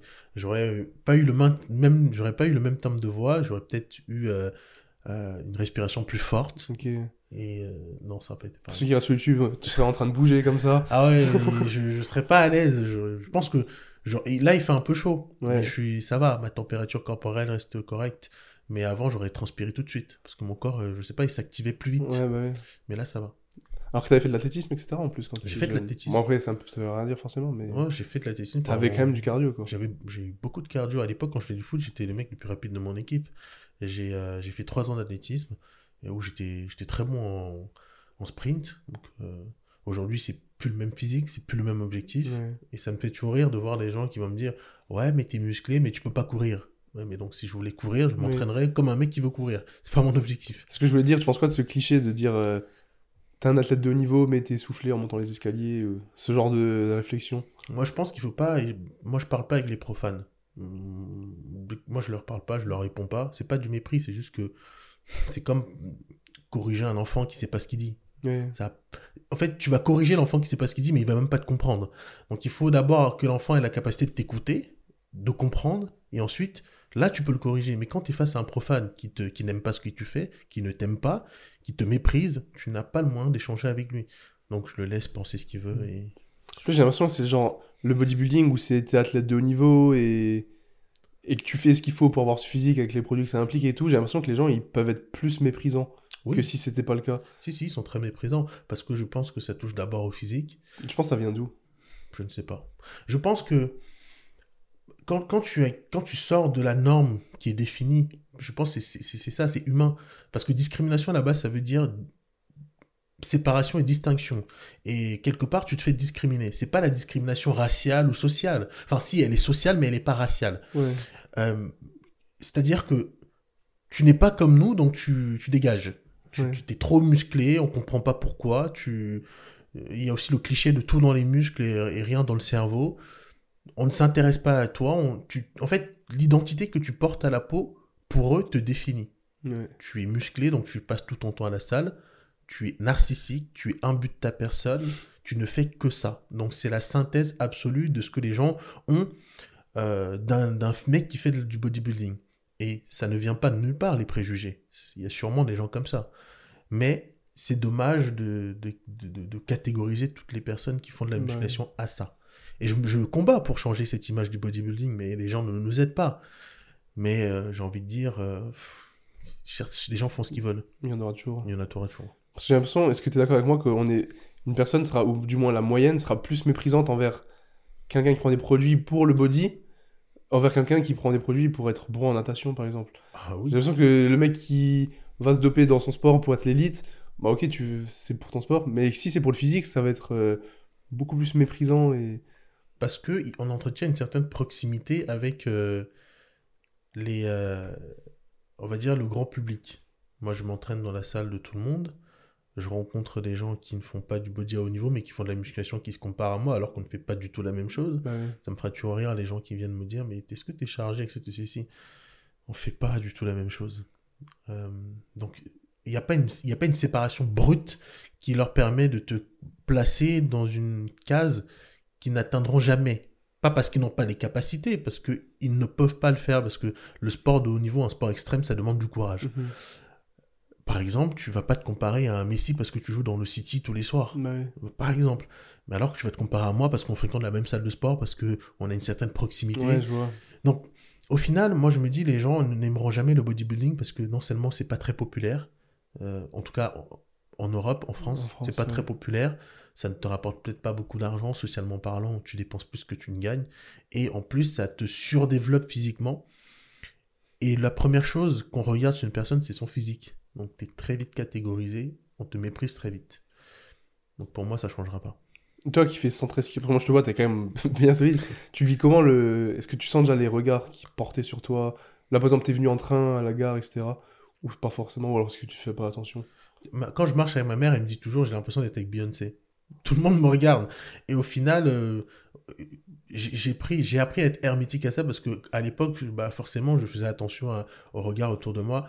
Je me vois tous les jours, tu sais, je me vois pas comme quelqu'un d'énorme. Même si, attention, je suis bien conscient que sais. je fais 13, 113 kilos. Mais à force de me voir tous les jours, tous les jours, pour moi, c'est devenu banal. Mais, euh, mais c'est sûr que je n'ai pas la vision de quelqu'un d'extérieur. Et c'est sûr qu'à l'époque, quand je faisais attention euh, à ce que disaient les autres, ça me blessait. tu sais. Quand, je me, quand, quand je faisais attention dans le métro, j'entendais qu'on me, on me traite de gorille, de trucs comme ça. C'est- en fait, au départ, je, je le prenais pour moi et ça me faisait quand même mal. Au final, je me suis dit, Pff, finalement, les gens sont comme ça. C'est peut-être moi aussi, quelque part, je le fais. Quand je regarde quelqu'un, inconsciemment, je me construis déjà une image de ce qu'il est. Oui. C'est humain. Au final, je me suis dit, bon, fais pas attention et fais ta vie. Mais donc il y a clairement sur euh, les regards portés. Ah oui, clairement. Les regards, les remarques, les insultes. Parfois c'est gentil, parfois c'est méchant. Allez, allez, quand je vais en vacances à l'étranger, c'était marrant, j'étais allé dans un, dans un hôtel euh, euh, en, euh, en, en Allemagne Mhm. et j'avais rencontré des Anglais. La plupart des gens qui venaient me parler, c'était des Anglais. Et les Français, j'en avais croisé deux. Toujours ce regard de, de mépris, de... Genre, je sais pas pourquoi. Mais les autres personnes qui venaient me voir, et je me souviens, j'étais parti aussi à Montpellier pour faire une vidéo avec, euh, avec, euh, avec Fred et, et un autre gars qui prépare des, euh, des combattants des MMA. On est allé à la plage. Mhm. J'osais pas me mettre torse nu. Parce que je savais ce qui allait se passer. Ouais, t'as. Ah, mais je n'osais pas du tout. Mais j'ai pas imaginé- Parce que dis-toi, même moi qui n'ai pas un physique hors norme, quand j'étais au Liban ou en famille à la plage, je sais que rien que le fait de d'être là où t'as la serviette et marcher jusqu'à la plage, genre, je me- en plus, tu sais, quand j'étais. J'ai l'impression quand t'es jeune avec un bon physique, c'est un peu plus choquant de guillemets parce que t'es plus jeune. Tu sais, quand t'es adulte, t'as eu le temps de te développer et tout. Mm. Et je sentais que rien que les, les 15 mètres que j'ai fait en marchant, je sentais tout le monde qui me regardait et je détestais ça. Et du coup, je me dis, toi, ça doit être encore pire. Ah, mais moi, ça doit être vraiment. C'est paradoxal. Je, je- En fait, c'est l'une des raisons qui me fait ne pas aimer mon physique dans un contexte qui n'est pas celui de la musculation. Parce que finalement, j'ai l'impression d'être une bête de foire. Je- Hmm. Tout le monde me regarde, c'est c'est gênant, c'est... On va te dire, ne fais pas attention aux autres, mais forcément, quand tu es au milieu de 100 personnes et que les 100 personnes sont surtout en train de te regarder, de, de faire des messes basses sur toi, tu fais quand même attention malgré toi. Donc, euh, quand tu es dans un coin fermé comme à la piscine, je suis très mal à l'aise. Ouais. C'est limite, on te dit, tu te mets torse nu pour montrer tes muscles alors Ah que non, c'est juste très- à la piscine. Non, non, c'est très, c'est très gênant. Pour Mais moi, moi, c'est gênant. juste mettre un débardeur en été, euh, je me suis déjà pris des remarques que tu te mets en débardeur pour montrer tes muscles. Je dis, mais mec, je- C'est le classique. t'as déjà vu ça aussi, je pense? C'est le classique, j'en ai souvent. J'ai même des mecs, une fois, qui voulaient se battre avec moi parce que euh, j'étais en débardeur. J'étais- C'était en été, j'étais allé acheter un grec. je sors du grec, euh, il y a des mecs qui parlent en créole, mais je comprends le créole. Le mec qui dit en créole que j'ai euh, que j'ai un physique, euh, mais je sais pas me battre. Du coup, il me fixe comme ça du regard. Ils sont, ils sont quatre, je vais pas faire le malin, je vais me faire étaler. Donc moi, je regarde, je souris, je me casse. Mais ça m'arrive souvent. Ouais. Bah ça d'ailleurs on peut en revenir sur ce cliché aussi. T'es musclé, tu sais pas te battre. Et t'as commencé là du coup, euh, t'as fait une vidéo où tu te prépares euh, pour un combat de MMA. Pour le fun et pour voir c'est quoi tes capacités du coup. Mhm. Est-ce que t'as eu des remarques comme ça euh, C'est bien beau d'être musclé mais... Oui, c'était aussi une provocation, cette vidéo de, de combattre un, un MMA Pro Fighter. Mais c'est aussi un message, parce que bon, les gens qui, premier degré, ils comprennent jamais la subtilité derrière ce genre de choses. C'est aussi de montrer que, en fait, un sport de combat, c'est un sport à part entière. La musculation, c'est un sport à part entière. Et il y a aussi la conséquence du cinéma hollywoodien. Un Captain America chétif qui ne sait pas se battre, qui ne sait pas se défendre. Ils font aussi un peu la promotion du super soldat avec un sérum, donc c'est une forme de dopage aussi, qui devient tout de suite très musclé et qui sait se battre. Un Batman qui est, qui est fragile, tabassé, faible, qui s'envoie, je sais pas, de l'adrénaline, de l'insuline, je sais pas ce qu'il prend. Et ensuite, il devient beaucoup plus fort et il sait se battre. Un Hulk qui se transforme, qui devient plus musclé, donc plus fort. Donc forcément, dans l'inconscient collectif des gens, ça installe l'idée que si tu es musclé, tu sais te battre. Ouais. Alors que ça n'a aucun rapport. C'est un sport technique, athlétique et un physique hypertrophié. Et en plus, qui n'a pas appris à se battre, t'as beau être musclé, ça ne te sert à rien. Et c'est ce que je voulais montrer en faisant ces préparations pour le combat contre Baki. Je voulais que les gens le voient, mais ils le voient et ils se confortent dans l'idée de se dire oui, mais t'es musclé, tu sais pas te battre. Donc à partir de là, tu peux, même si tu dis, même si tu expliques, il y aura toujours des gens qui ne comprendront pas. Mais ces gens-là font aussi partie de notre public, donc il faut aussi les entretenir. Bah oui. Et du coup, à travers ta chaîne YouTube, ça c'est un truc que je m'étais noté. Je vois que tu fais une série qui s'appelle S'entraîner comme un IFBB Pro. Donc pour ceux qui sont pas dans le monde du body, IFBB Pro c'est la plus grosse catégorie en bodybuilding. C'est ça, plus ou moins Euh, Enfin, C'est pas- Enfin, pas une catégorie. c'est- que tu es professionnel. Tu peux prétendre à faire des compétitions en professionnel et aller à l'Olympia, justement. Donc en gros, quand t'es IFBB, c'est que t'es l'élite du sport. c'est Oui, l'équivalent de la. Ligue 1, on va dire. Oui, c'est ça. Plus on va ou dire moins. ça. Et en gros, tu fais s'entraîner comme un IFBB Pro avec euh, divers athlètes. Oui. Moi, d'autres youtubeurs, que ce soit fitness, muscu, peu importe. Et ton but du coup à travers YouTube, c'est est-ce que c'est de partager la vision que tu as toi du bodybuilding pour montrer aux gens ce que c'est le bodybuilding Ou est-ce que tu veux montrer plutôt que toi, en tant que bodybuilder, tu es capable de t'adapter aux autres sports? Il y a des- Tu vois ce que je veux dire? Oui, je comprends. Euh, L'idée d'abord, c'était le partage, de partager ma vision du sport, euh, du bodybuilding, en tant que professionnel et qui pratique différemment que quelqu'un surtout de naturel. Je prends que des naturels dans cette euh, série. Ah ouais, ok, ça je savais pas. Ouais, que des personnes naturelles, parce que euh, j'ai vraiment envie de montrer la différence qui sépare euh, ce monde professionnel qui est exigeant, qui demande forcément de l'usage de produits pour aller chercher un physique hors norme. C'est la pratique qui l'exige. Euh, et surtout, je voulais montrer que on peut partager la même vision du sport, on peut s'entraîner comme un IFBB pro et progresser. Mhm. C'est ça que je voulais montrer. Mais le premier objectif, c'était le partage. Ok.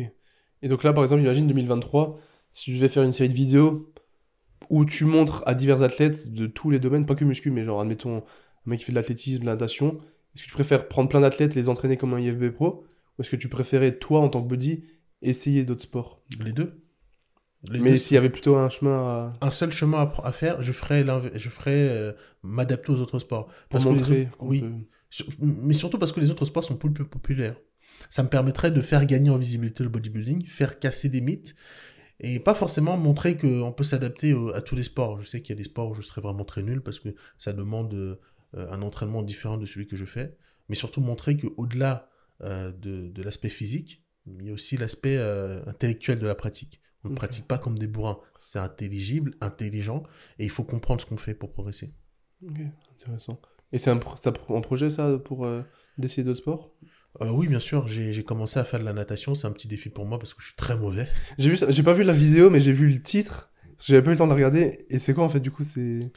En fait, l'histoire est simple, j'ai jamais appris à nager, et une fois, quand j'étais au collège, on faisait des cours de natation. Et j'ai failli me noyer parce que je me suis retrouvé dans le grand bain, euh, je faisais des, des, petites- des petits exercices à la, avec, euh, tu sais, la planche. Ouais. Et à un moment donné, j'ai lâché la planche. Sauf que tout le monde pensait que j'allais remonter, je sais pas pourquoi. Et moi, j'étais là, je galérais. Euh, j'ai commencé à paniquer. Ah, donc tu savais pas nager Si j'étais tout seul, je mourrais très clairement. Euh, la mort nulle, hein, vraiment, tu te noies dans une piscine municipale. Donc, euh, bah, il y, a- y un- le- il y a un maître nageur qui est venu me chercher. Ça m'a un peu traumatisé parce que j'étais impuissant. Bah oui. J'ai- commencé à paniquer, j'avalais de l'eau, j'étais impuissant. Et à partir de là, je ne suis plus jamais retourné dans l'eau. Ok, donc à cette époque, tu savais pas nager. Je savais pas nager. Je ne suis pas retourné dans l'eau. Et au final, je me suis dit, bon, vivre avec une peur, c'est quand même chiant de ne pas, pouvoir- de pas pouvoir aller dans l'eau quand on est en vacances. Je me suis dit, je me remets dedans. Et c'est une façon pour moi d'affronter ma peur et de grandir. Et donc là, c'était T'as nagé directement? T'as Euh, appris de nouveau? J'ai d'abord appréhendé euh, le fait d'aller dans l'eau, d'être à l'aise et pas paniquer. Et ensuite, euh, j'ai commencé les cours, apprendre à être autonome. Maintenant, j'arrive à faire une longueur, mais deux, non. Ouais, donc nager, c'est bon là. C'est euh, c'est surtout difficile avec mon physique. Ouais, physiquement. Oui, je peux pas, j'arrive pas à flotter, je coule. Ouais, bah oui. C'est c'est un peu difficile, donc il faut pas que je reste statique. Donc je dépense déjà beaucoup d'énergie avec mon physique, mais toujours en cours d'apprentissage. Donc là, t'as appris à nager maintenant, c'est bon. J'ai les bases, on va dire. oh, mais c'est cool, je savais pas ça. Du coup, on va revenir sur un point qu'on n'a pas abordé encore dans ce podcast, c'est tout ce qui. Tu en as parlé dans ta FAQ, tout ce qui est notion de couple.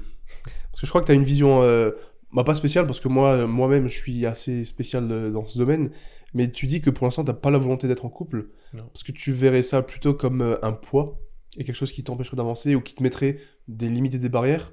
Et j'aimerais bien si tu peux développer un petit peu plus là-dessus et avoir ton, ton avis.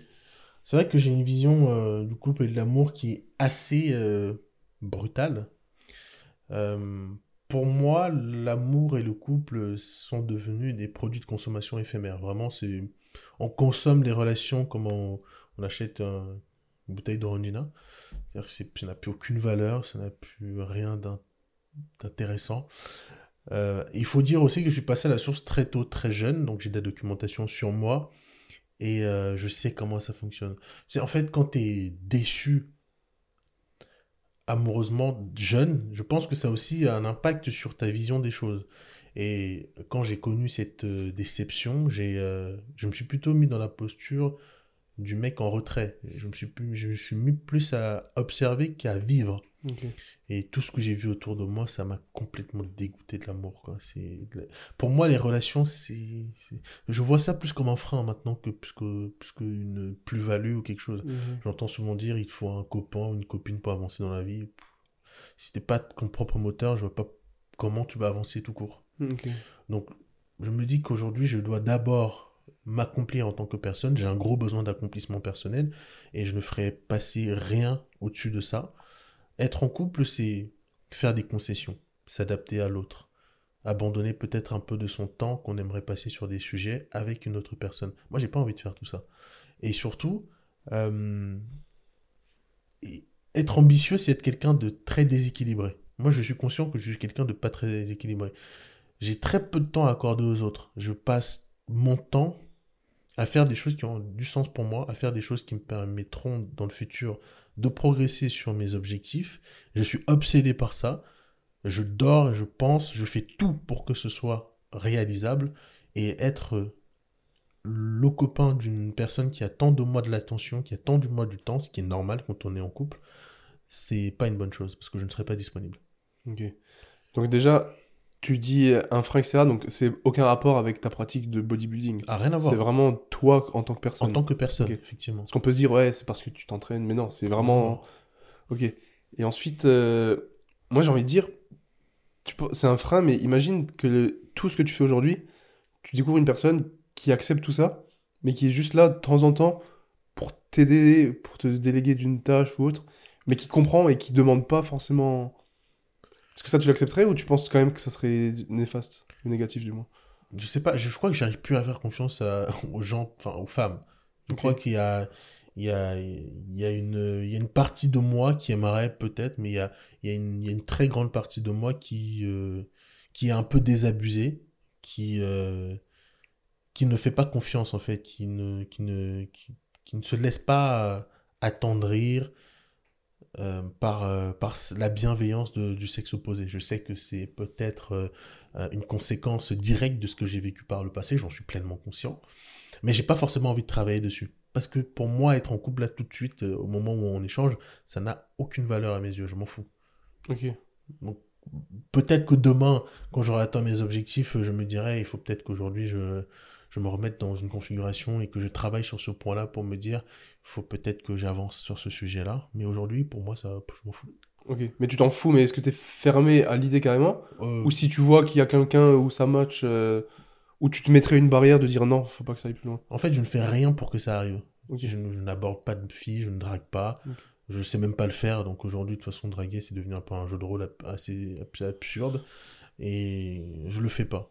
Je, me contente de faire ce qui a du sens pour moi. Parce que moi, j'ai la vision clairement de je bosse que sur mes objectifs. Vraiment, mon objectif de vie, c'est bah, de faire grandir mon entreprise, ma chaîne YouTube, ma marque de vêtements, etc. Vraiment, c'est que ça. Et je ferai jamais passer quoi que ce soit au-dessus. Mais ça m'empêche pas d'être en couple, puisque si t'as quelqu'un, je pense, qui, qui te soutient dans tout ça, qui t'aide, qui te déleste d'un poids, tu vois, que ça soit pour, euh, je sais pas, préparer les colis, t'aider sur le des business plans, bref, plein de choses, je pense que ça peut quand même être bien. Je sais pas c'est quoi ta vision là-dessus? De trouver vraiment une personne qui t'accepte comme t'es, qui accepte que tu prends 99% de ton temps pour toi, mais le 1%, ça peut être là pour te faire du bien, pour te délester de certaines tâches, te donner d'autres idées, etc. etc. Je pense que c'est une bonne chose et surtout, je, suis convaincu que ça existe. Il y a des gens qui sont dans cette configuration. Euh, pour moi, je pense que ma vision assez euh, peu nuancée vient surtout de mon expérience passée. Là, donc toi, c'est vraiment toujours. Moi, je me voile pas la face, hein. Par rapport à ça, je suis, j'en suis parfaitement conscient. Je suis le produit de ce que j'ai vécu et de, du traumatisme, avec des gros guillemets pour euh, mettre des mots dessus, euh, que je n'ai pas soigné, que je n'ai pas pris le temps d'évacuer, de digérer. Je l'ai alimenté, je l'ai construit, je l'ai, je l'ai entretenu. Peut-être parce que c'est aussi ça qui me permet de rester focus. Je- attends, pour être très clair, parce que je ne veux pas qu'on déforme mes propos, je ne suis pas le mec qui va aller faire de la muscu parce qu'on l'a trompé ou parce qu'il a perdu sa meuf ou parce qu'il s'est fait larguer. Tu vas parler des TikTok avec Ah, la c'est- capuche, voilà, euh, ça n'a rien à voir. pauvre, quitté. voilà, donc ça n'a strictement rien à voir. Euh, j'ai pas commencé la muscu parce que je me suis fait larguer. Je faisais déjà de la muscu. Au contraire, ce, ce- cet épisode euh, m'a même euh, très ralenti parce que ça m'a mis dans un état pitoyable. Euh, non, au, au contraire, ça me permet de rester focus. Parce que si aujourd'hui, tu es avec quelqu'un et cette personne joue un peu avec tes sentiments, comme c'est le cas maintenant dans notre génération, où on fait des jeux de rôle, non, je t'envoie de messages, non, je t'envoie pas de messages, on est des humains, ça va t'impacter moralement et ça va t'impacter sur ta productivité. Les variations émotionnelles, je déteste ça. Je veux rester dans le même état constant tout le temps. Peut-être il y a des hauts et des bas, mais je veux que ce soit que j'ai le contrôle dessus. Je ne veux pas que mon état intérieur, que ma, que mon état émotionnel, je sois l'esclave de quelqu'un Mhm. ex- d'extérieur. Pour moi, c'est la, c'est la pire forme d'esclavage qui existe que quelqu'un décide de comment tu dois être et de comment tu dois te sentir. Parce que moi, après cet épisode où je me suis fait larguer pour un autre mec, je me sentais comme une merde. Pendant euh, plusieurs mois, je me suis dit, je suis une merde, je vais rien Ah, accomplir dans ma vie. Ça, ça a duré, hein, ça a duré longtemps. Et, et c'est aussi ça qui m'a qui m'a clairement dégoûté de l'amour. Mais je sais que c'est pas bon de, de, de baser sa vision que sur une mauvaise expérience. Bah oui. J'en suis parfaitement conscient. Mais je- je- j'entretiens ça parce que quelque part, ça me sert. Ça me sert parce que si je dois faire quelque chose, je le fais. Je veux pas être discret par X ou Y euh, rencontre ou je ne sais quoi Mhm. d'autre. Je vais pas perdre mon temps à essayer de, de passer des semaines à, à essayer de convaincre une meuf de, la rencontrer. Je, je- je suis focus, préparation, entrepreneuriat, travail, je suis dedans à 100%. Ok. C'est peut-être pour ça que j'entretiens aussi ce- cette vision que j'ai. Et c'est avec quel âge? Euh, Environ. J'étais assez jeune, hein, je devais avoir euh, euh, peut-être euh, 20 ans, 21 ans. Ouais, la vingtaine, quoi. Ouais, Ok, donc ça t'a vra- vraiment marqué, quoi. bah, ça m'a... Parce que je pensais que justement, t'étais quelqu'un qui était pas forcément émotionnel, du moins émotif, et que ce genre de choses, ça t'affecte. Ça t'affecte sur le coup, forcément, parce qu'on est tous Mm. humains, mais que t'arrives facilement à t'en délester, et que c'est bon, c'est fait, c'est fait, je passe à autre chose. Oui, av- avant, c'est... Enfin, ça ça m'a affecté, je reste un humain, mais ça, a surtout fait en sorte que je sois justement euh, détaché de ça. Maintenant, aujourd'hui, euh, je dirais pas que je suis stoïque face à tout, mais si ça arrive, ça arrive. Mhm. Et derrière, euh, c'est moi qui décide d'interpréter comment les, les- les conséquences agiront sur moi. Alors qu'avant, je subissais. Aujourd'hui, je ne subis plus. Ok. Mais du coup, ça m'amène à la question de est-ce que t'as envie de fonder une famille? Enfin, du moins d'avoir des gosses par le futur, ou c'est une question que pour l'instant tu- Tu avant, c'était l'un de mes objectifs de vie parce que j'étais, j'ai grandi dans la solitude et je voulais avoir une grande famille très vite, très tôt. Déjà, j'ai compris qu'on fait pas des gosses avec n'importe qui et que c'est une vraie responsabilité et qu'il faut leur, il faut pouvoir leur proposer un avenir. Donc maintenant, je sais pas trop, j'ai pas forcément envie d'avoir d'enfant pour le moment. Ok. Tant que je suis forcément. pas bien financièrement et à tous les niveaux. Ok. Donc tu sais même pas, tu poses pas je la question. pose même pas la question. Ok. C'est pas que t'as pas envie, mais t'as pas non plus envie là. C'est. Non, c'est le Tu te contexte ne concentres s'y sur toi, pas. tes projets et. J'aime bien raisonner à moyen terme. Mhm. Là, pour le moment, le contexte ne s'y prête pas. Ok. Qui verra verra quoi. C'est ça. Ok. Bah cool. Ça c'est du coup. euh, je pense qu'on a dit tout ce qui était qui touchait au couple, sauf si t'as quelque chose à rajouter, mais je pense. Si tu veux éclaircir peut-être quelque chose. euh, Non, j'ai pas grand-chose à rajouter. Je dirais simplement que euh, enfin, l'amour existe toujours. Les gens trouveront toujours euh, euh, quelqu'un avec qui on est complémentaire. Mais il- un une âme sœur, ça n'existe pas. Mhm. On tombe amoureux de façon différente, des personnes qui ont des qualités différentes. Et si je peux rajouter un- une dernière chose sur mon expérience de la chose, c'est qu'avant j'étais très intéressé par le physique. C'est peut-être aussi euh, pour ça que euh, j'ai pas rencontré les bonnes personnes. C'est très superficiel dans le Mhm. physique. Et donc maintenant je regarde d'abord plus la personnalité, plus euh, la personne avant que son physique. C'est sûr que le physique, euh, je sais plus qui dit cette phrase, on est attiré de loin et on comprend de près. Le physique c'est peut-être la première chose qui te qui t'arrête, mais euh, j'accorde moins d'importance. Ok. Bon, c'est intéressant. Après, tu penses que t'es objectif? Dans tes propos ou tu penses que justement ce que t'as vécu, euh, Honnêtement, je- très subjectif et... Non, je pense que je, je suis de plus en plus objectif. La, la chose, en tout cas, que je me reconnais toujours comme une qualité, c'est que je suis toujours objectif avec moi-même. Je suis toujours honnête avec moi-même. Euh, et, et parfois, je suis très dur avec moi-même. hein. Je, je pense que sur ce point-là, c'est un des rares points sur lesquels je, ne suis pas objectif avec euh, ce que je pense. Après, c'est bien ça te convient. Tant que t'es pas... Parce que le pire, c'est ceux qui veulent pas plus être en couple, mais que chaque jour, ils sont... Ils se lamentent là-dessus. Toi, Oui. c'est... T'es focus sur toi et basta, quoi. Oui, moi, je j'ai pas besoin d'avoir quelqu'un pour être heureux. Ouais, euh, J'ai un chien qui est, qui est magnifique. Euh, j'ai Un chat aussi J'ai un chat aussi. J'ai partout de mon chat et toujours de mon chat et jamais de mon chat. Il y a peut-être une préférence. ouais. Parce que justement, Ah, dans la. FAQ, tu dis que l'objectif 2023, c'est d'avoir un deuxième Un chien. deuxième chien, oui. Ok. Et tu répondrais quoi, du coup, si quelqu'un la regarde ça ou que quelqu'un te dit euh, T'as besoin de quelqu'un dans ta vie pour t'accomplir? Euh, déjà, je lui dirais euh, que si lui il a besoin de quelqu'un, moi non, parce que je vois pas ce que la personne extérieure m'apporterait de plus que ce que je m'apporte déjà à moi. Ça voudrait dire que si demain cette personne n'est plus là, j'arrête de vivre, je ne peux plus faire quoi que ce soit. Je pense d'abord qu'avoir quelqu'un dans sa vie, c'est pas une fin en soi, ça doit être une étape qu'on a franchie après, après avoir s'être construit.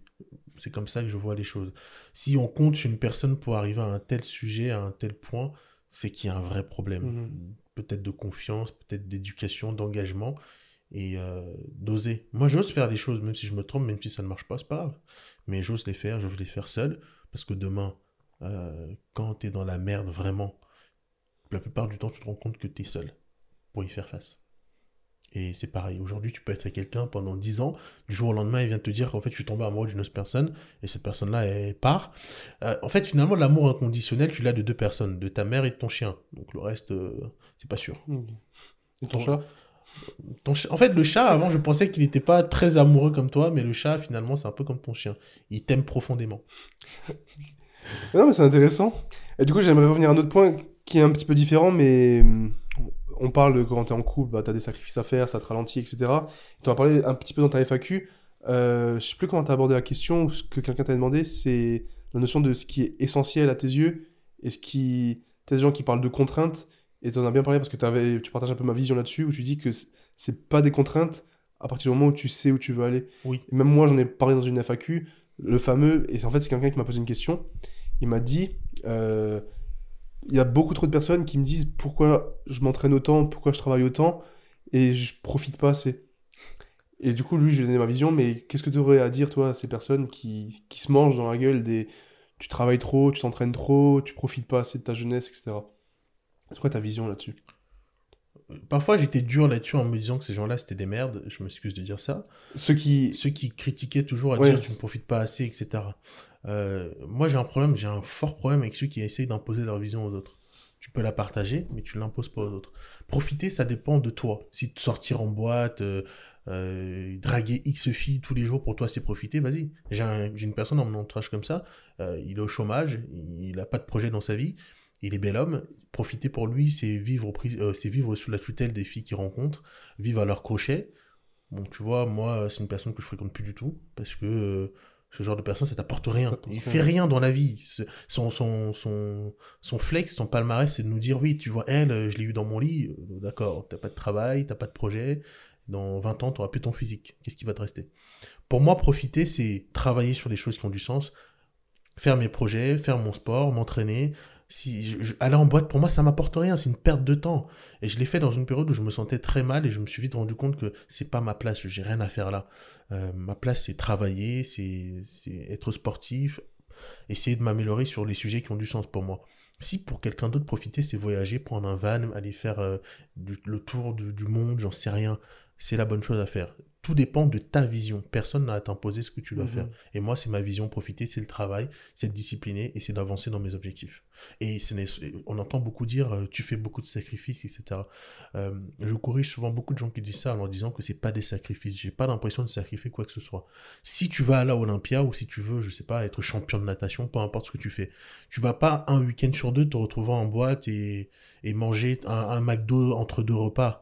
Tu t'entraînes comme un champion, tu t'entraînes comme quelqu'un qui veut gagner et tu as la mentalité d'un champion. Je déteste le- le- la modestie. Parce qu'il faut faire la différence entre être modeste et être humble. La modestie, c'est profond, c'est trop, c'est absurde. C'est-à-dire que tu effaces tes qualités, tu ne reconnais pas ta valeur pour... euh, en fait, c'est- obséquieux. Tu es tout le temps là, oui, non, je suis pas si. On te dit, t'as fait ça, tu dis, non, en fait, non, j'ai pas fait, je mérite peut-être pas.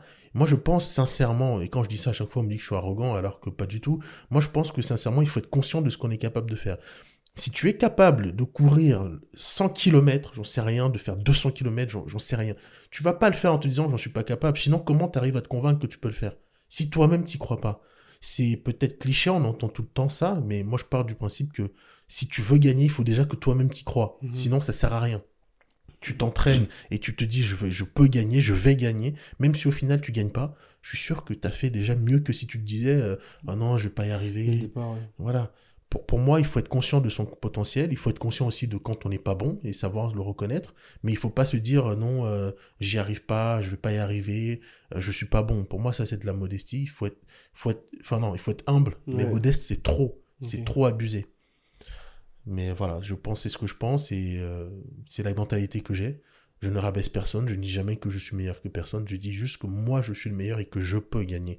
Et c'est comme ça que j'arrive à me projeter et à me dire que euh, euh, je peux y arriver. Et j'ai peur de la défaite. hein. C'est quelque chose que je n'ai jamais connu parce que jusqu'à présent, en tout cas en sport, jusqu'à présent, c'était pour moi c'est un amusement. Mhm. Mais je rentre dans un milieu où c'est vraiment des professionnels qui font ça, c'est leur métier. Et, et j'ai peur d'échouer. J'ai peur de ne pas arriver à mes objectifs en, en ayant travaillé des années, des mois entiers. J'ai peur de me dire que je ne fais pas assez, que je ne fais pas mieux que les autres. Et c'est cette peur qui alimente ma, mon envie de gagner. Parce que j'ai envie de l'écraser justement, en me disant que je fais assez, je fais bien, je fais mieux que les autres. Et surtout, je fais quelque chose qui me rapproche de plus en plus de la vision que j'ai, que je me suis fixée. Sinon, je ne vois pas comment on peut avancer concrètement. Mhm. En tout cas, c'est pour ma part, c'est ce que je fais. C'est intéressant. Mais du coup, quand tu parles de la peur là de perdre, en l'occurrence, c'est une peur que tu as envers toi-même ou c'est la peur de je sais pas, des gens qui te suivent, euh, qui, qui voient que tu as charbonné mais qu'au final tu pas eu le niveau ou c'est vraiment toi contre toi-même ou est-ce que tu as aussi euh, la peur de décevoir euh, certaines personnes?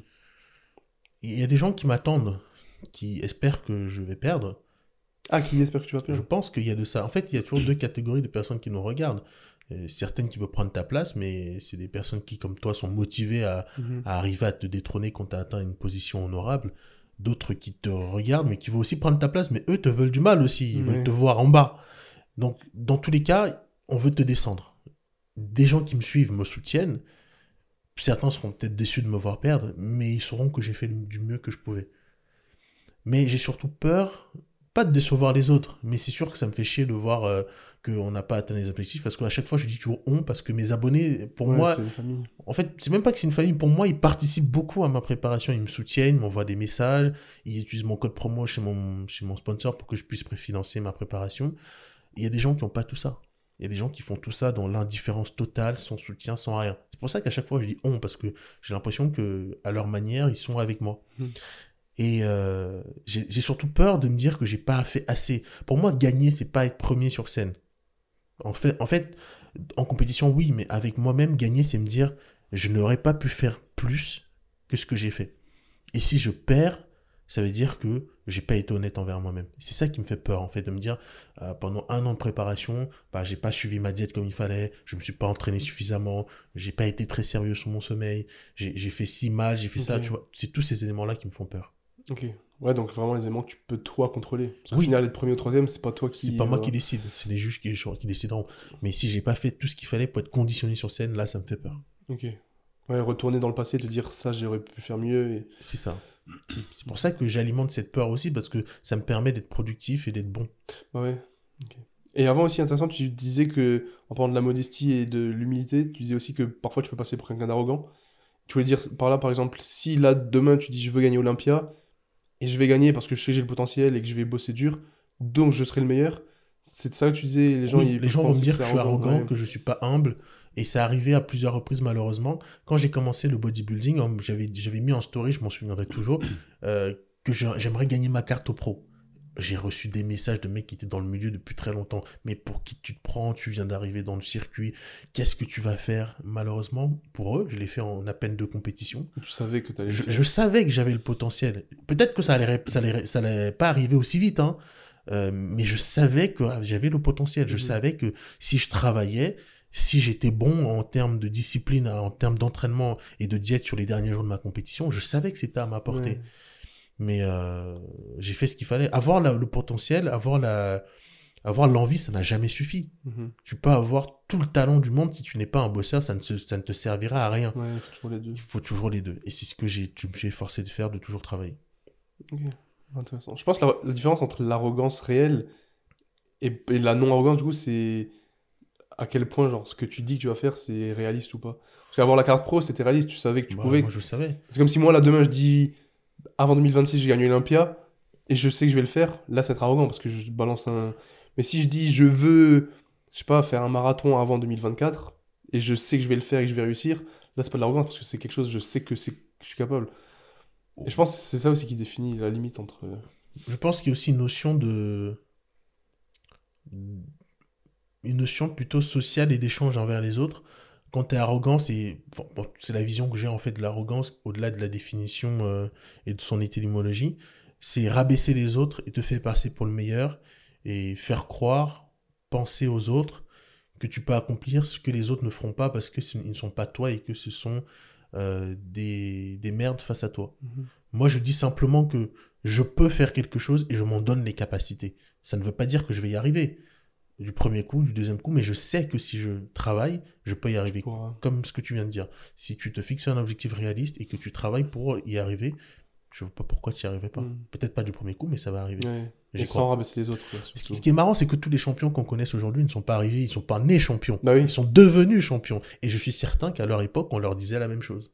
Bah, c'est sûr. mais- C'est sûr que Sebum, si on reste dans le, dans le monde de la musculation, euh, quand il, est- quand il faisait ses premières scènes, euh, personne ne le voyait euh, trôner sur Mister Olympia quatre années de suite. Ouais. Bah, aujourd'hui, il l'est. Et je suis sûr qu'il avait le mindset qu'on nous on a aujourd'hui. Par exemple, je ne le suis pas à fond, mais il disait que cette année c'était pour lui de nouveau. Est-ce que pour ça, c'est pas de l'arrogance du coup pour toi? Le mec, il est champion. Ouais. Mais je veux dire, en fait, les gens ne comprennent pas la mentalité que tu dois avoir quand tu es là-haut et que les Ouais. autres viennent t'éteindre. Tu dois pas être gentil, tu dois être accessible en tant que champion. Tu dois avoir l'attitude d'un champion. surtout. Mais aussi. tu dois avoir la prestance d'un champion. Tu dois, quand tu parles, quand tu t'entraînes, quand tu montes sur scène, on sait que c'est toi le premier. Il n'y a pas de discussion. Mais pour ça, il faut du travail. C'est parce que si c'est bon, il était arrivé euh, avec une shape moins impressionnante que euh, celle de l'année dernière, il se serait fait détrôner. Mhm. Il l'a parlé, et je pense que la prise de parole en public, ça t'oblige même encore plus à mettre plus d'assets dans ton entraînement parce Mhm. que tu sais que tu as provoqué les autres et tu sais qu'ils t'attendent au tournant. Et je pense que c'est aussi une sorte de motivation pour tenir ses engagements. Tu peux pas être, être un champion et te dire oh non, euh, Bah ouais, euh, non, c'est- tu- tu- il faut que tu préserves ta place. Tu sais que les autres viennent pour te détrôner et tu dois tout faire pour rester Mhm. au sommet. Bah, même les vidéos YouTube, bah, toi maintenant que t'es dedans, si là demain tu as une vidéo Road to Olympia ou un truc comme ça, c'est bon, tu l'as dit, il faut que tu Ah oui, bouges. les gens m'attendent au tournant. Tu peux pas semaine d'après dire bon en fait, euh, flemme les gars. Je l'ai fait, hein. Ah ouais Je l'ai fait. J'ai arrêté la compétition après. euh, Mais quand euh, il y a, il y a peut-être trois mois maintenant. Ah, Mais je suis revenu dessus parce que, parce qu'en fait, je voulais pas me mettre dans une situation délicate. J'avais, j'étais encore étudiant. Enfin, c'était avant l'été. Je sais plus à quel moment j'ai arrêté exactement. Et t'as dit officiellement je fais et après j'arrête J'ai fait une vidéo, j'ai dit j'arrête.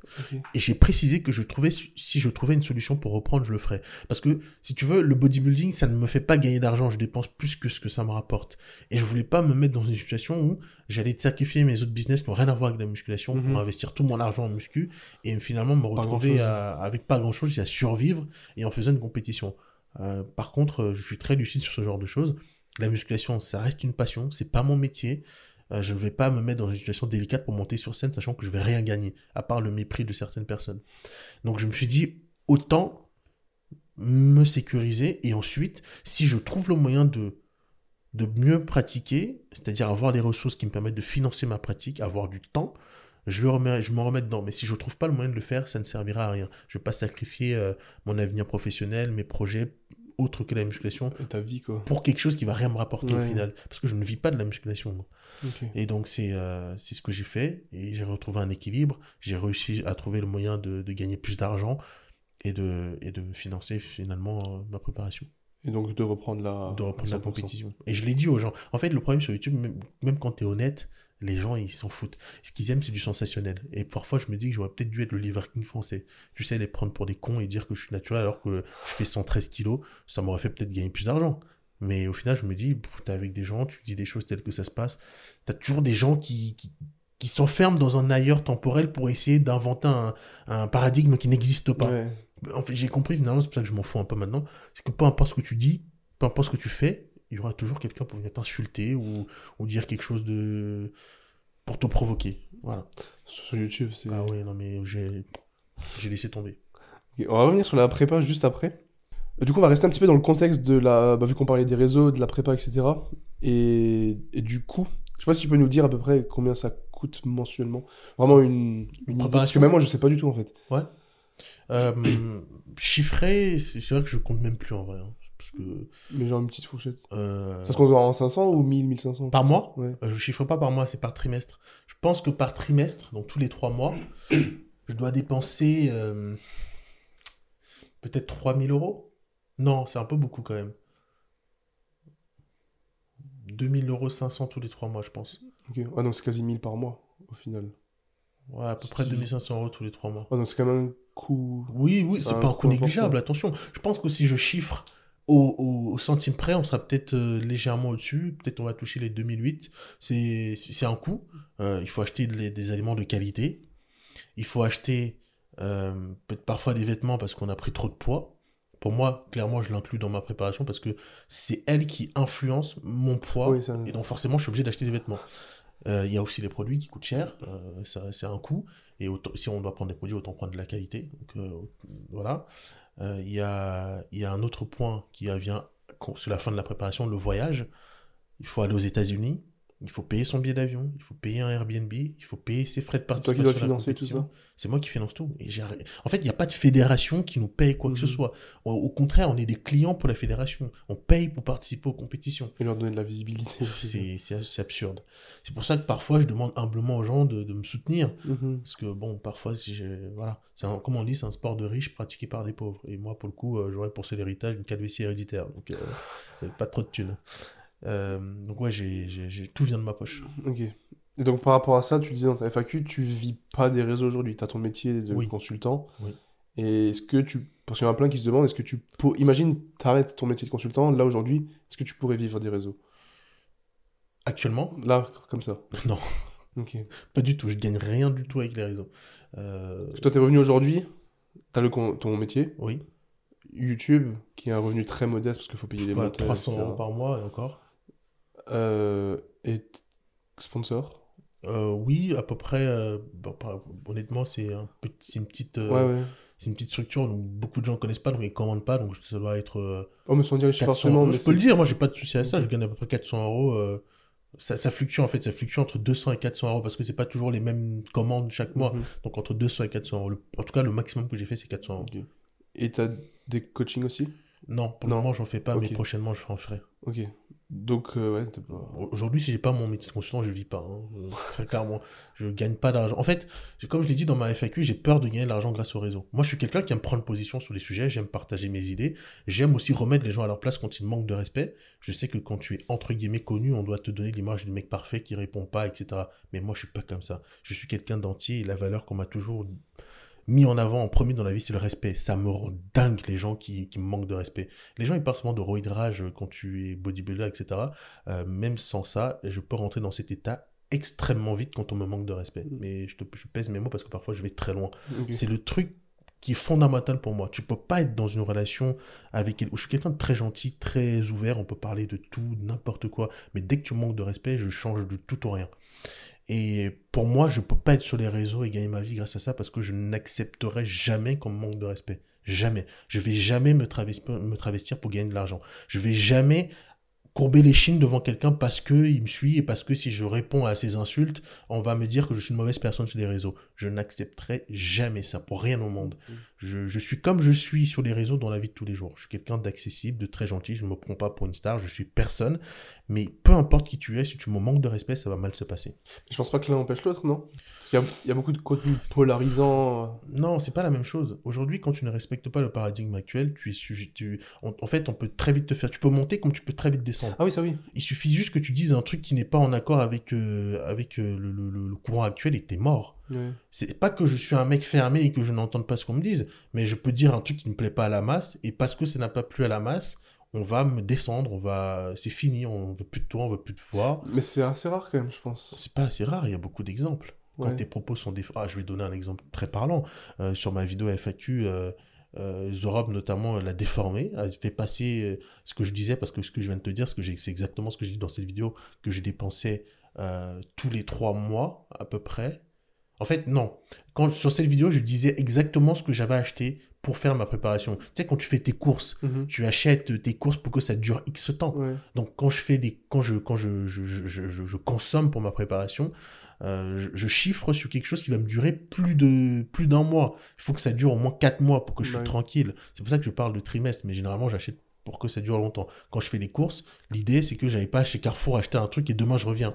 C'est que je, je reviens dans deux trois mois. C'est pareil quand tu achètes des produits par exemple. Et, euh, et c'est ce que je dis dans cette vidéo. Et, et ça a été très déformé. Je me suis pris une vague de haine et tout.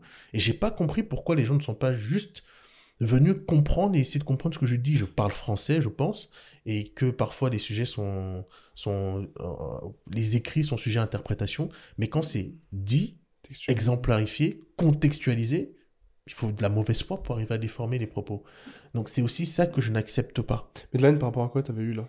Bah, il y a des mecs qui venaient me dire que, que, que par exemple, il y a un gars qui, qui est assez virulent qui, qui m'a dit, mais lui, il dépense pas suffisamment d'argent dans la, dans la nourriture, euh, ça se voit, lui, son physique, c'est que des produits, que des produits, sans se dire qu'en fait, euh, j'ai une mère qui est très gentille, qui, qui remplit mon frigo de, de viande. Des fois, j'ai l'impression qu'elle fait la préparation avec moi, euh, et que finalement, ça me décharge d'un coup. Donc, tu vois, ils vont pas chercher très loin. Mais en même temps, si je dis pas, on peut pas savoir. Mais euh, voilà, c'est j'ai eu beaucoup de messages de virulents. Ok. Mais bon, voilà, c'est ça, je l'ai pas accepté. C'est pour ça que j'ai enlevé la vidéo. Et je me suis dit, il faut d'abord que je j'essaye de comprendre comment ça fonctionne. Ok. Donc aujourd'hui, tu, pour revenir sur la question, tu vis pas des réseaux Pas du tout. et tu souhaiterais pas forcément vivre. Envie, envie- de ce que j'ai compris, ta FAQ, tu as envie d'avoir un revenu supplémentaire qui Oui. permettrait de financer bah, des meilleures vidéos, des meilleures préparations, etc. C'est ça. Mais pas pour toi en vivre en tant qu'entrepreneur. Ouais. Non, pas du tout. En fait, c'est juste que j'ai peur de me dire qu'aujourd'hui, s'il y a un sujet politique, par exemple, je sais pas, je, comme d'habitude, je donne mon avis, je suis mort. Mhm. S'il y a un sujet d'actualité, je donne mon avis, on Mm. me salit et je suis foutu. C'est juste ça qui me fait peur. Pourtant, moi, je pense que euh, on peut accepter la, la, la différence sous toutes ses formes, aussi intellectuelle. Je pense pas avoir des idées dangereuses, mais Ouais, j'ai déjà, vrai. par exemple, euh, il y, a, il y a des exemples de, de- de- je peux te citer un exemple très concret qui s'est passé il y a pas très longtemps. Il y avait un coach en entreprise qui a été intervenu dans une entreprise pour une question d'harcèlement sexuel Mhm. euh, qui, a- qui était, euh, il y avait un conflit entre un homme et une femme, et la victime était la femme.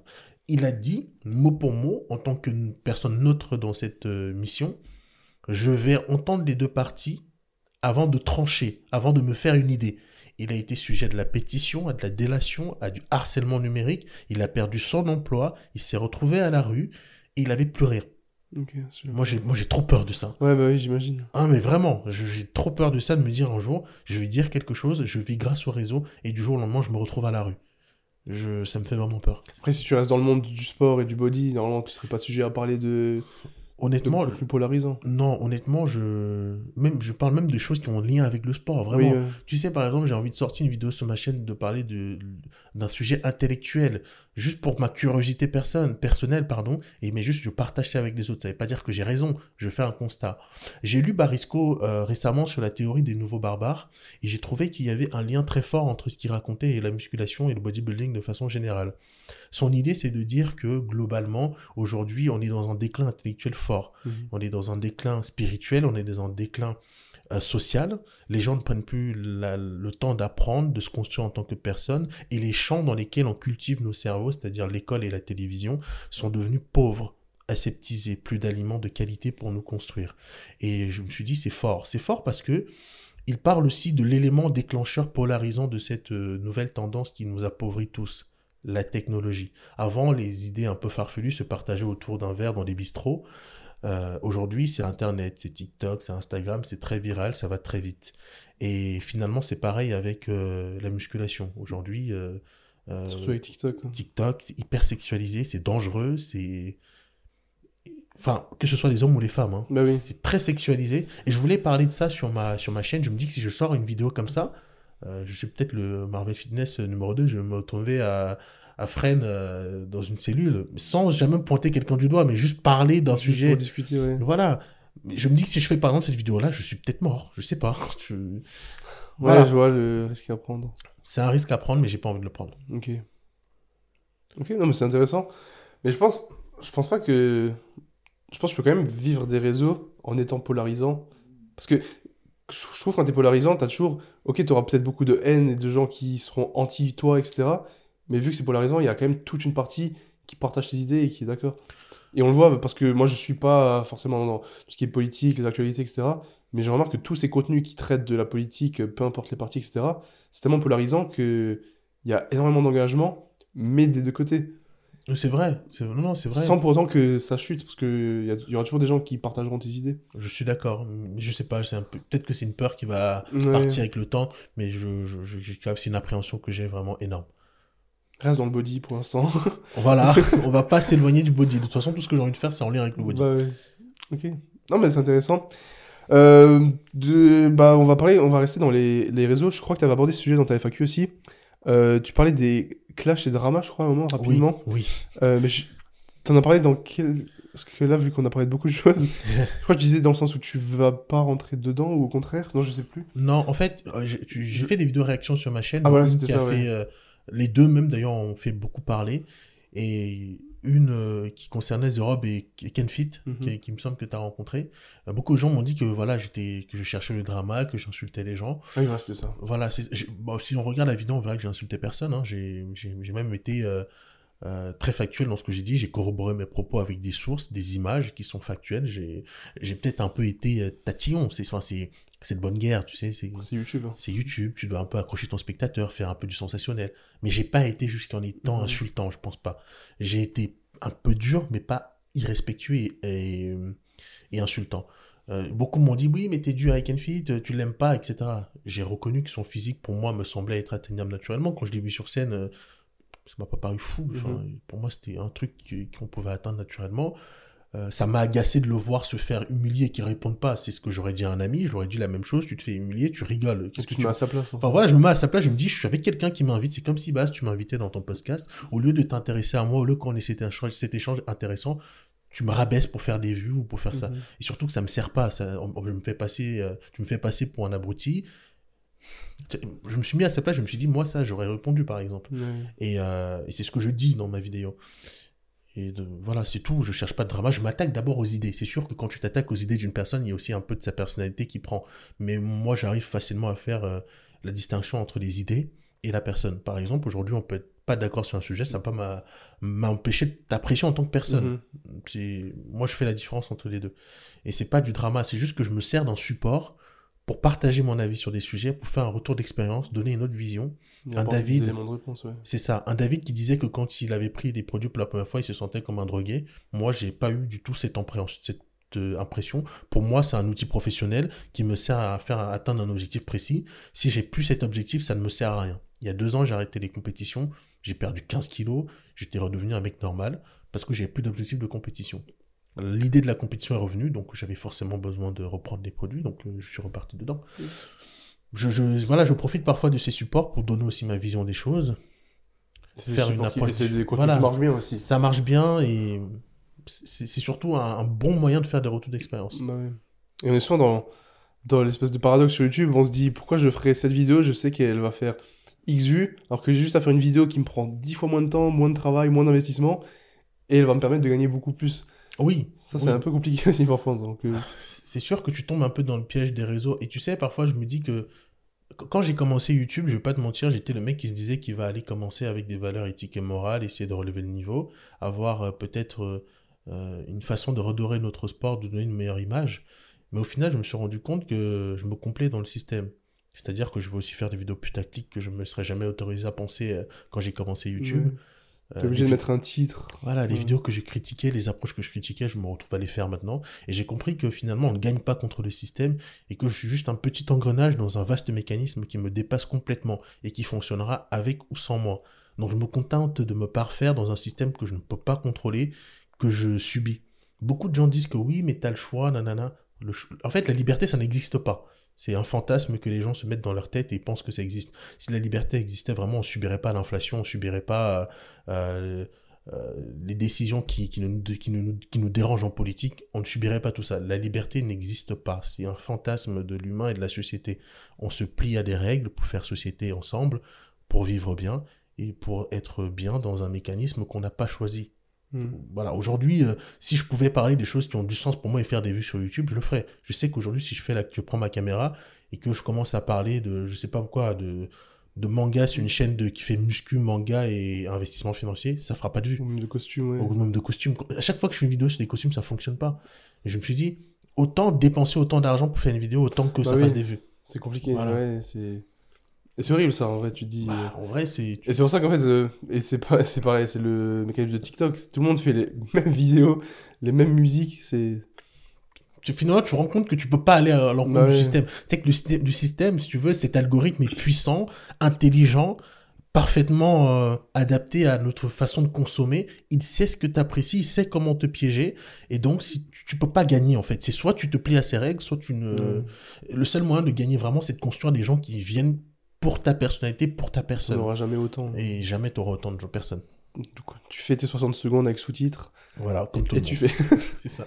Et c'est ça, tu disais que la liberté n'existe pas pour toi. Pour moi, jusqu'à quel. En fait, tu, tu penses pas que ça dépend de, de ta situation aussi, de vie? Combien tu gagnes, où tu habites, etc. Même comme ça, ça n'existe pas pour moi. Euh, tu sais, j'ai un, un, un, un très gros rapport bizarre avec la société actuelle et, et l'autodétermination. Euh, C'est-à-dire qu'avant, quand ton père était menuisier, tu, tu faisais menuisier. Tu n'avais pas le choix. Ton père est fermier, tu es fermier. Aujourd'hui, la pluralité de possibilités est si forte que la notion de destin semble absurde. C'est-à-dire que ton père est médecin, tu n'es pas obligé d'être médecin. Mhm. Tu peux être charpentier, faire tout ce que tu veux. Euh, donc l'héritage finalement euh, qui était à la fois génétique et social et spirituel n'a plus aucun sens, a été déconstruit. Puisqu'on se rend compte que la génétique est aléatoire et que socialement, comme on vient de le dire, tu n'es pas obligé de suivre les traces de tes parents. Et, finalement, le destin, c'est de se dire que peu importe ce que tu fais, tu vas te retrouver là où tu étais destiné d'être. Et moi, j'ai beaucoup de problèmes avec ça. C'est-à-dire qu'au final, tout comme la pierre qui pense avoir déterminé sa trajectoire alors que c'est moi qui l'a lancée, bah, je suis pas peut-être pas maître de mon destin.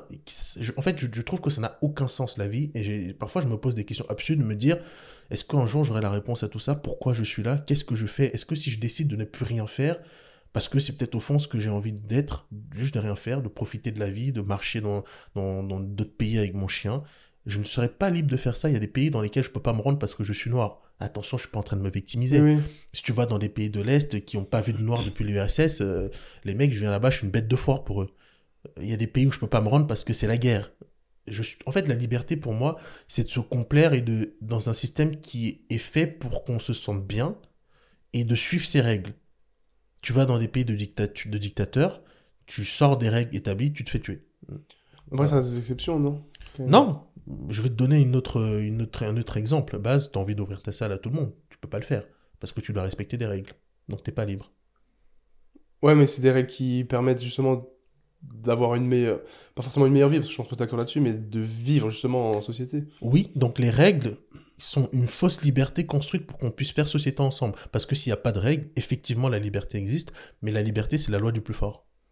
Je pourrais l'ouvrir la salle par exemple. Oui, mais tu te plies aux règles pour l'ouvrir. Non, mais genre même sans, même sans, sans faire les règles. Sauf que si à un moment il y a un contrôle, bah. Voilà, c'est que ta liberté Ouais. est contrainte. Mais, mais c'est toujours difficile d'expliquer cette notion que j'ai par rapport à la, à la liberté. Pour moi, c'est, enfin, pour moi, je pense que la liberté, c'est un fantasme. Moi, je, pour moi, je sais que je suis pas libre. Mm. Si je dois être libre, même si financièrement, euh, j'ai acquis de l'argent énormément, bah peut-être que la fille avec que j'ai rencontré il y a deux ans, que je suis tombé amoureux, que je la reverrai jamais, bah je peux pas aller la revoir et l'obliger d'être avec moi. Ouais. Mais moi, je, je pense si financièrement t'es es là où tu veux être, je pense. Genre, moi, je me considère libre aujourd'hui, plus ou moins. À certaines, à certaines limites. Certes, si tu me dis, euh, tu peux pas acheter une Lambo et, et rouler à 500 km/h sur l'autoroute. Oui. Mais pour moi, c'est pas forcément une liberté, ça. Pour moi, ouais, mais je vois ce que tu veux Mais dire. là, aujourd'hui, je, je suis dans mes journées, avec le boulot que j'ai, je peux faire ce que je veux de mes journées, quand je veux, et plus ou moins où je veux, tant que j'ai l'argent suffisant. Donc je vois pas ce que je peux avoir de plus comme liberté. Si là, demain, je veux partir à, à Malte une semaine, bah j'achète le billet, j'y vais. Mhm. Euh, Je vois ce que tu veux dire parce que c'est une forme de liberté. Mais ma conception de la liberté est, est plus complète dans la mesure où elle est spirituelle, elle est physique, elle est intellectuelle. Je suis limité par mon intellect. Je sais que je suis pas quelqu'un de très intelligent et du coup je me force à casser mes limites pour me sentir peut-être plus libre, me sentir libre de comprendre ce que j'entends dans un domaine qui n'est pas le mien, me sentir libre de pouvoir euh, construire un raisonnement intelligible dans un domaine que j'ai peut-être découvert il y a quelques mois, me sentir libre d'exprimer mes sentiments. Par exemple, sur ce point-là, je suis pas libre aujourd'hui. Pour te dire la vérité, je ne peux même pas dire je t'aime à ma mère. C'est pas quelque chose que j'ai appris. Donc je sais même pas lui dire ça. Donc euh, à ma manière, j'essaye de lui montrer, mais je sais que je suis pas libre. Donc je suis bridgé par quelque chose qui a été ma construction psychologique très jeune, que j'essaye de, de, de, de m'en débarrasser. Pour moi, la liberté, c'est un tout. Et on ne l'aura jamais entièrement. Ok, je vois. À part si on se limite à une seule définition de la liberté, là oui, on peut, on peut, on peut se dire qu'on est libre. En tout cas, ma conception me dit que je ne serai jamais libre. Ouais, du coup, toi, tu parles plus de, de la liberté dans, aussi du point de vue spirituel, etc. Par exemple, t'as dit, tu peux pas dire je t'aime à ta mère. Oui. Moi, je considérais plus la liberté de faire plus ou moins ce que je veux quand je le veux, sans parler des frontières euh, intellectuelles, psychologiques, etc. Je pensais ça la différence aussi. Oui, c'est la définition qu'on donne à la liberté, oui. Ouais. Moi, la liberté, c'est plus. euh, voilà, maintenant, je veux manger ci, je veux voyager là, j'ai les ressources financières pour le faire, j'ai le temps. Je suis pas bridé par. euh, je sais pas, un boulot, par l'aspect financier. Donc, je- pour moi, je me dis, un mec qui est riche et qui vit de sa passion, il est libre. Parce qu'il peut faire ce qu'il veut quand il veut. Oui, c'est une forme de liberté, oui. Après, c'est sûr que s'il a pas l'intelligence pour euh, dire je t'aime à sa copine et qu'il le veut, c'est sûr qu'il sera pas libre là-dessus. Mais je- pour moi, c'est pas vraiment une liberté, ça. C'est plus. Je sais pas comment. Je sais même pas comment appeler ça. Euh, bah, je sais pas, pour moi, dans ma conception de la liberté, c'est que Faire tout ce qu'on veut pour. c'est un peu. Bah, tu auras pas la rêve parce que tu regardes pas One Piece. Euh, le Fig, dans sa forme ultime, le Gear 5, c'est l'incarnation. En fait, c'est la métaphore de la liberté. Ça, les cartoons, tu vois les cartoons? Ouais. Tu peux faire spawn un pistolet de rien, tu peux sauter et te tordre comme une serviette. Pour moi, c'est ça la liberté. C'est que ton imagination ne te laisse aucune limite. Tu peux faire Ouais. ce que tu veux, tu peux vraiment. vra- T'as aucune limite. Et ça n'existe pas. Mais c'est parce qu'il y a des règles physiques. C'est parce qu'il y a des règles physiques. Et Pas- ça, c'est. Pas que sur la forme physique de pouvoir se tordre, etc. C'est une métaphore de dire euh, spirituellement, je peux m'adapter m'ouvrir à tout, Hmm. appréhender ce que j'entends, ce que j'écoute, euh, comprendre euh, l'étranger, comprendre, j'en sais rien, être empathique cognitivement, émotionnellement. C'est des choses qu'on ne possède pas tous, hein, on- à, à des, à des degrés différents. on sera Ouais, donc des tu parles de la liberté jusqu'au Jusqu'au sens bout, psychologique. vraiment jusqu'au bout. oui. Pas juste la liberté de bouger. et Non, de- pas juste la liberté Ouais. financière, non, non. C'est sûr que si je me limitais à ça, il y a des moyens d'être libre, oui. Surtout si là, maintenant, tu, à un moment, tu quittes ton boulot et tu vis tes coachings sur les réseaux, C'est ça, t'as déjà plus de liberté c'est sûr. d'un certain point de vue. Ok, bah c'est intéressant. Euh, bah pour arriver à la fin de ce podcast, j'ai quelques autres questions que je pose généralement aux invités. La première, c'est euh, si, en plus, tu as dit que tu avais un projet, mais là, si tu devais créer une entreprise aujourd'hui, ça serait quoi? Et vu que tu as dit que tu avais des projets, euh, Oui. après, si c'est secret, euh, Non, c'est pas secret, je mais si, tu devais créer là une entreprise, ça serait quoi?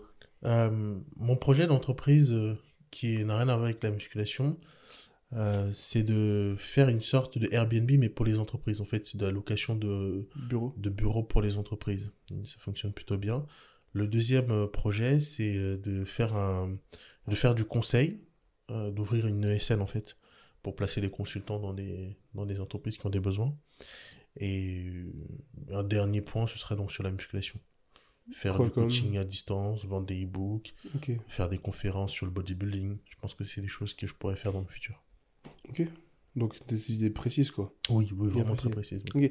Et autre question que, qui est un peu dans le même sens, si tu devais écrire un livre, quel serait son titre? Waouh. Je pense que si je dois écrire un livre, ce serait la synthèse de ce que j'ai vécu, même si je pense que j'ai pas vécu grand-chose pour le moment. Euh, ce serait l'homme qui aimerait se faire comprendre. En Parce que- retraçant, Excuse-moi. en retraçant ton, ton parcours? Oui, parce que dans mon parcours, à beaucoup de moments, beaucoup de personnes ne m'ont pas comprise. Et ouais, j'aimerais beaucoup qu'on puisse comprendre, pas accepter, mais comprendre ce que je fais, qui je suis, pourquoi je le fais et pourquoi j'ai décidé de le faire. Beaucoup n'ont jamais compris pourquoi je fais du bodybuilding. Je ne demande pas d'accepter, parce que je peux comprendre que dans la conception de certains, un physique trop hypertrophié, ça n'a aucun sens. Mais comprends juste que je ne suis pas euh, comme toi et que je veux faire autre chose. Ok. C'est quelque chose qui est, si je devais écrire un livre, ce serait ça. C'est intéressant en vrai le titre. L'homme qui aimerait se faire comprendre. Ouais, vraiment, parce que c'est c'est un, peu- c'est un peu ce que j'ai vécu tout le temps dans ma vie. En couple, on me dit, t'as pas de sentiments. Mais en fait, c'est juste que tu me comprends pas, je le montre autrement, on n'a pas le même langage. Ouais, mets-toi à ma Euh, place. Voilà, c'est ça. euh, Amicalement, des personnes ne comprennent pas pourquoi je travaille autant de temps pour euh, essayer d'atteindre des objectifs. Bon, euh, à partir de ce moment-là, c'est compliqué. J'ai eu toujours cette impression, un peu moins maintenant, parce que euh, j'ai rencontré des personnes plus ouvertes qui étaient un peu comme moi, forcément. Euh, donc on arrive à se comprendre. C'est difficile parce que j'ai eu beaucoup de personnes qui n'avaient pas de passion. Donc quand tu n'as pas de passion dans la vie, tu peux pas comprendre un passionné. Tu peux Mhm. pas comprendre un mec qui passe, qui est obsédé par la perfection dans, dans un domaine en précis. En précis. Donc, euh, oui, j'ai eu beaucoup l'impression de ne pas être compris par certains moments. Ok. Ok. Et avant dernière question, avant qu'on qu'on se quitte sur ce magnifique podcast, parce que là, je pense que ça fait quasiment deux heures. Comment est-ce que tu aimerais qu'on se rappelle de toi? Que ce soit amis, proches, famille, peu importe. Comment tu qu'on se rappelle de Stéphane? Juste de quelqu'un qui a vécu en étant heureux en faisant ce qu'il aimait. Parce que je pense que, comme je l'ai dit, hein, la, vie, c'est. Tu peux pas revenir en arrière. C'est pas, c'est pas un jeu que tu peux relancer. Si tu ne prends En fait, on ne sait pas de quoi est fait demain. Il y a des gens qui me disent Tu prends ci, oui, mais tu vas mourir à 30 ans. Je veux dire, tu connais pas l'avenir. Tu sais, peut-être que je vais sortir là, je vais me faire écraser par une voiture et que ça n'aura aucun rapport avec le body. Peut-être que toi qui m'écris ce message, tu sais pas ce qui t'arrive, tu auras un, infarctus après avoir écrit ton message. En fait, tu sais pas Mhm. tu sais pas. Et je suis sûr que si je me mets dans le synopsisme de Mélancolia, je sais pas si tu connais ce Non, film. ça, je connais pas. En gros, c'est un météore va frapper la Terre et une meuf dépressive, sa dépression disparaît du jour au lendemain. En gros, si tout ce qu'on a construit dans cette petite vie et toutes les règles sociales qu'on a établies disparaissent du jour au lendemain, ta vie n'a aucun sens. Et toutes tes petites préoccupations du quotidien disparaissent. En fait, quand j'ai perdu mon grand-père, j'avais jamais vécu de, de- de décès avant lui. J'ai compris. En fait, moi, je- quand t'as pas vécu de décès, tu ne comprends pas ce que Ouais. c'est la mort. Tu sais pas. On dit qu'on est trois fois quand on sort du ventre de sa mère, quand on est évincé du foyer familial et quand on perd un parent. Et vu que je considérais mon grand-père comme mon père, j'avais j'ai perdu un parent. Et c'est là que tu comprends en fait que la mort et la vie, c'est deux choses qui sont complémentaires. Même si dans la, dans la langue française, on a tendance à la séparer. C'est le- les phases d'une même pièce. Et je me dis qu'aujourd'hui, quoi qu'il arrive, que je vive comme le mec le plus noble, le plus respectueux de son corps, le plus ermite possible, je vais mourir. Et ça n'a, c'est inévitable. Autant faire ce que j'aime. Ouais.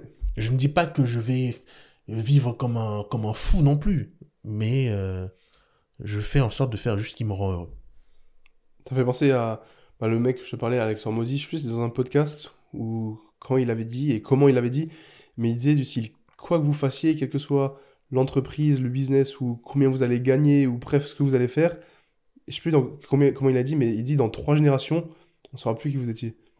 Qui que vous soyez. Mhm. Sauf si bien sûr on est un Elon Musk, mais il a dit, vous qui me regardez, qui vous, so- qui vous soyez, genre dans trois générations, quoi vous avez fait, de toute façon vous êtes- on sait plus ce que vous avez fait. Ça me fait penser à une phrase qu'on dit dans One Piece. Euh, un docteur qui s'apprête à mourir dit qu'un homme ne meurt pas quand on lui tire une balle dans la tête, mais il meurt quand plus personne ne se souvient de lui. Ouais. Et je trouve que c'est très beau parce que, que tu, si tu laisses quelque chose de fort, ça te précédera forcément. Ça peut être mauvais comme bon. hein. Voilà, on connaît des hommes aujourd'hui qui n'ont pas été, euh, qui n'ont pas marqué l'histoire par leur humanité, mais on les connaît quand même. Ils sont Voilà. toujours là dans... Ils sont toujours là dans notre esprit. Ils vont nous hanter jusqu'à la fin des temps peut-être. Bah écoute, on arrive à la fin. J'ai une petite dernière. Est-ce que il y a une question que tu aurais aimé que je te pose que je ne t'ai pas posée? Euh, difficile à dire, on a parlé de beaucoup de choses. Moi, je pense que tu m'as posé toutes les questions que, qui m'ont permis de me dévoiler en tant que personne, pas qu'en tant qu'athlète. Donc, je pense qu'on a vraiment fait le tour. Rien de spécial à rajouter Non. du coup. Ouais. Bah écoute, merci d'être venu, merci pour ton temps. J'espère que vous avez kiffé. Si vous êtes là jusqu'au bout et que vous regardez ça sur YouTube, n'oubliez pas de vous abonner et de mettre un petit pouce bleu, ça m'aiderait énormément dans les futurs projets, les futurs podcasts. Si vous écoutez ça sur une plateforme de podcast, que ce soit Spotify, Apple, euh, Amazon, peu importe, n'oubliez pas de mettre 5 étoiles, c'est très important. Allez suivre Stéphane sur tous ses réseaux, donc Stéphane NFC Oui. sur YouTube et Instagram, qui prépare Olympia du coup pour 2023, C'est ça. à lui donner de la force. Et bah mec, merci pour ton temps, j'espère que ça t'a plu. Merci, c'était très Et intéressant. quand tu veux, tu reviens et à la prochaine les gars pour un nouvel épisode.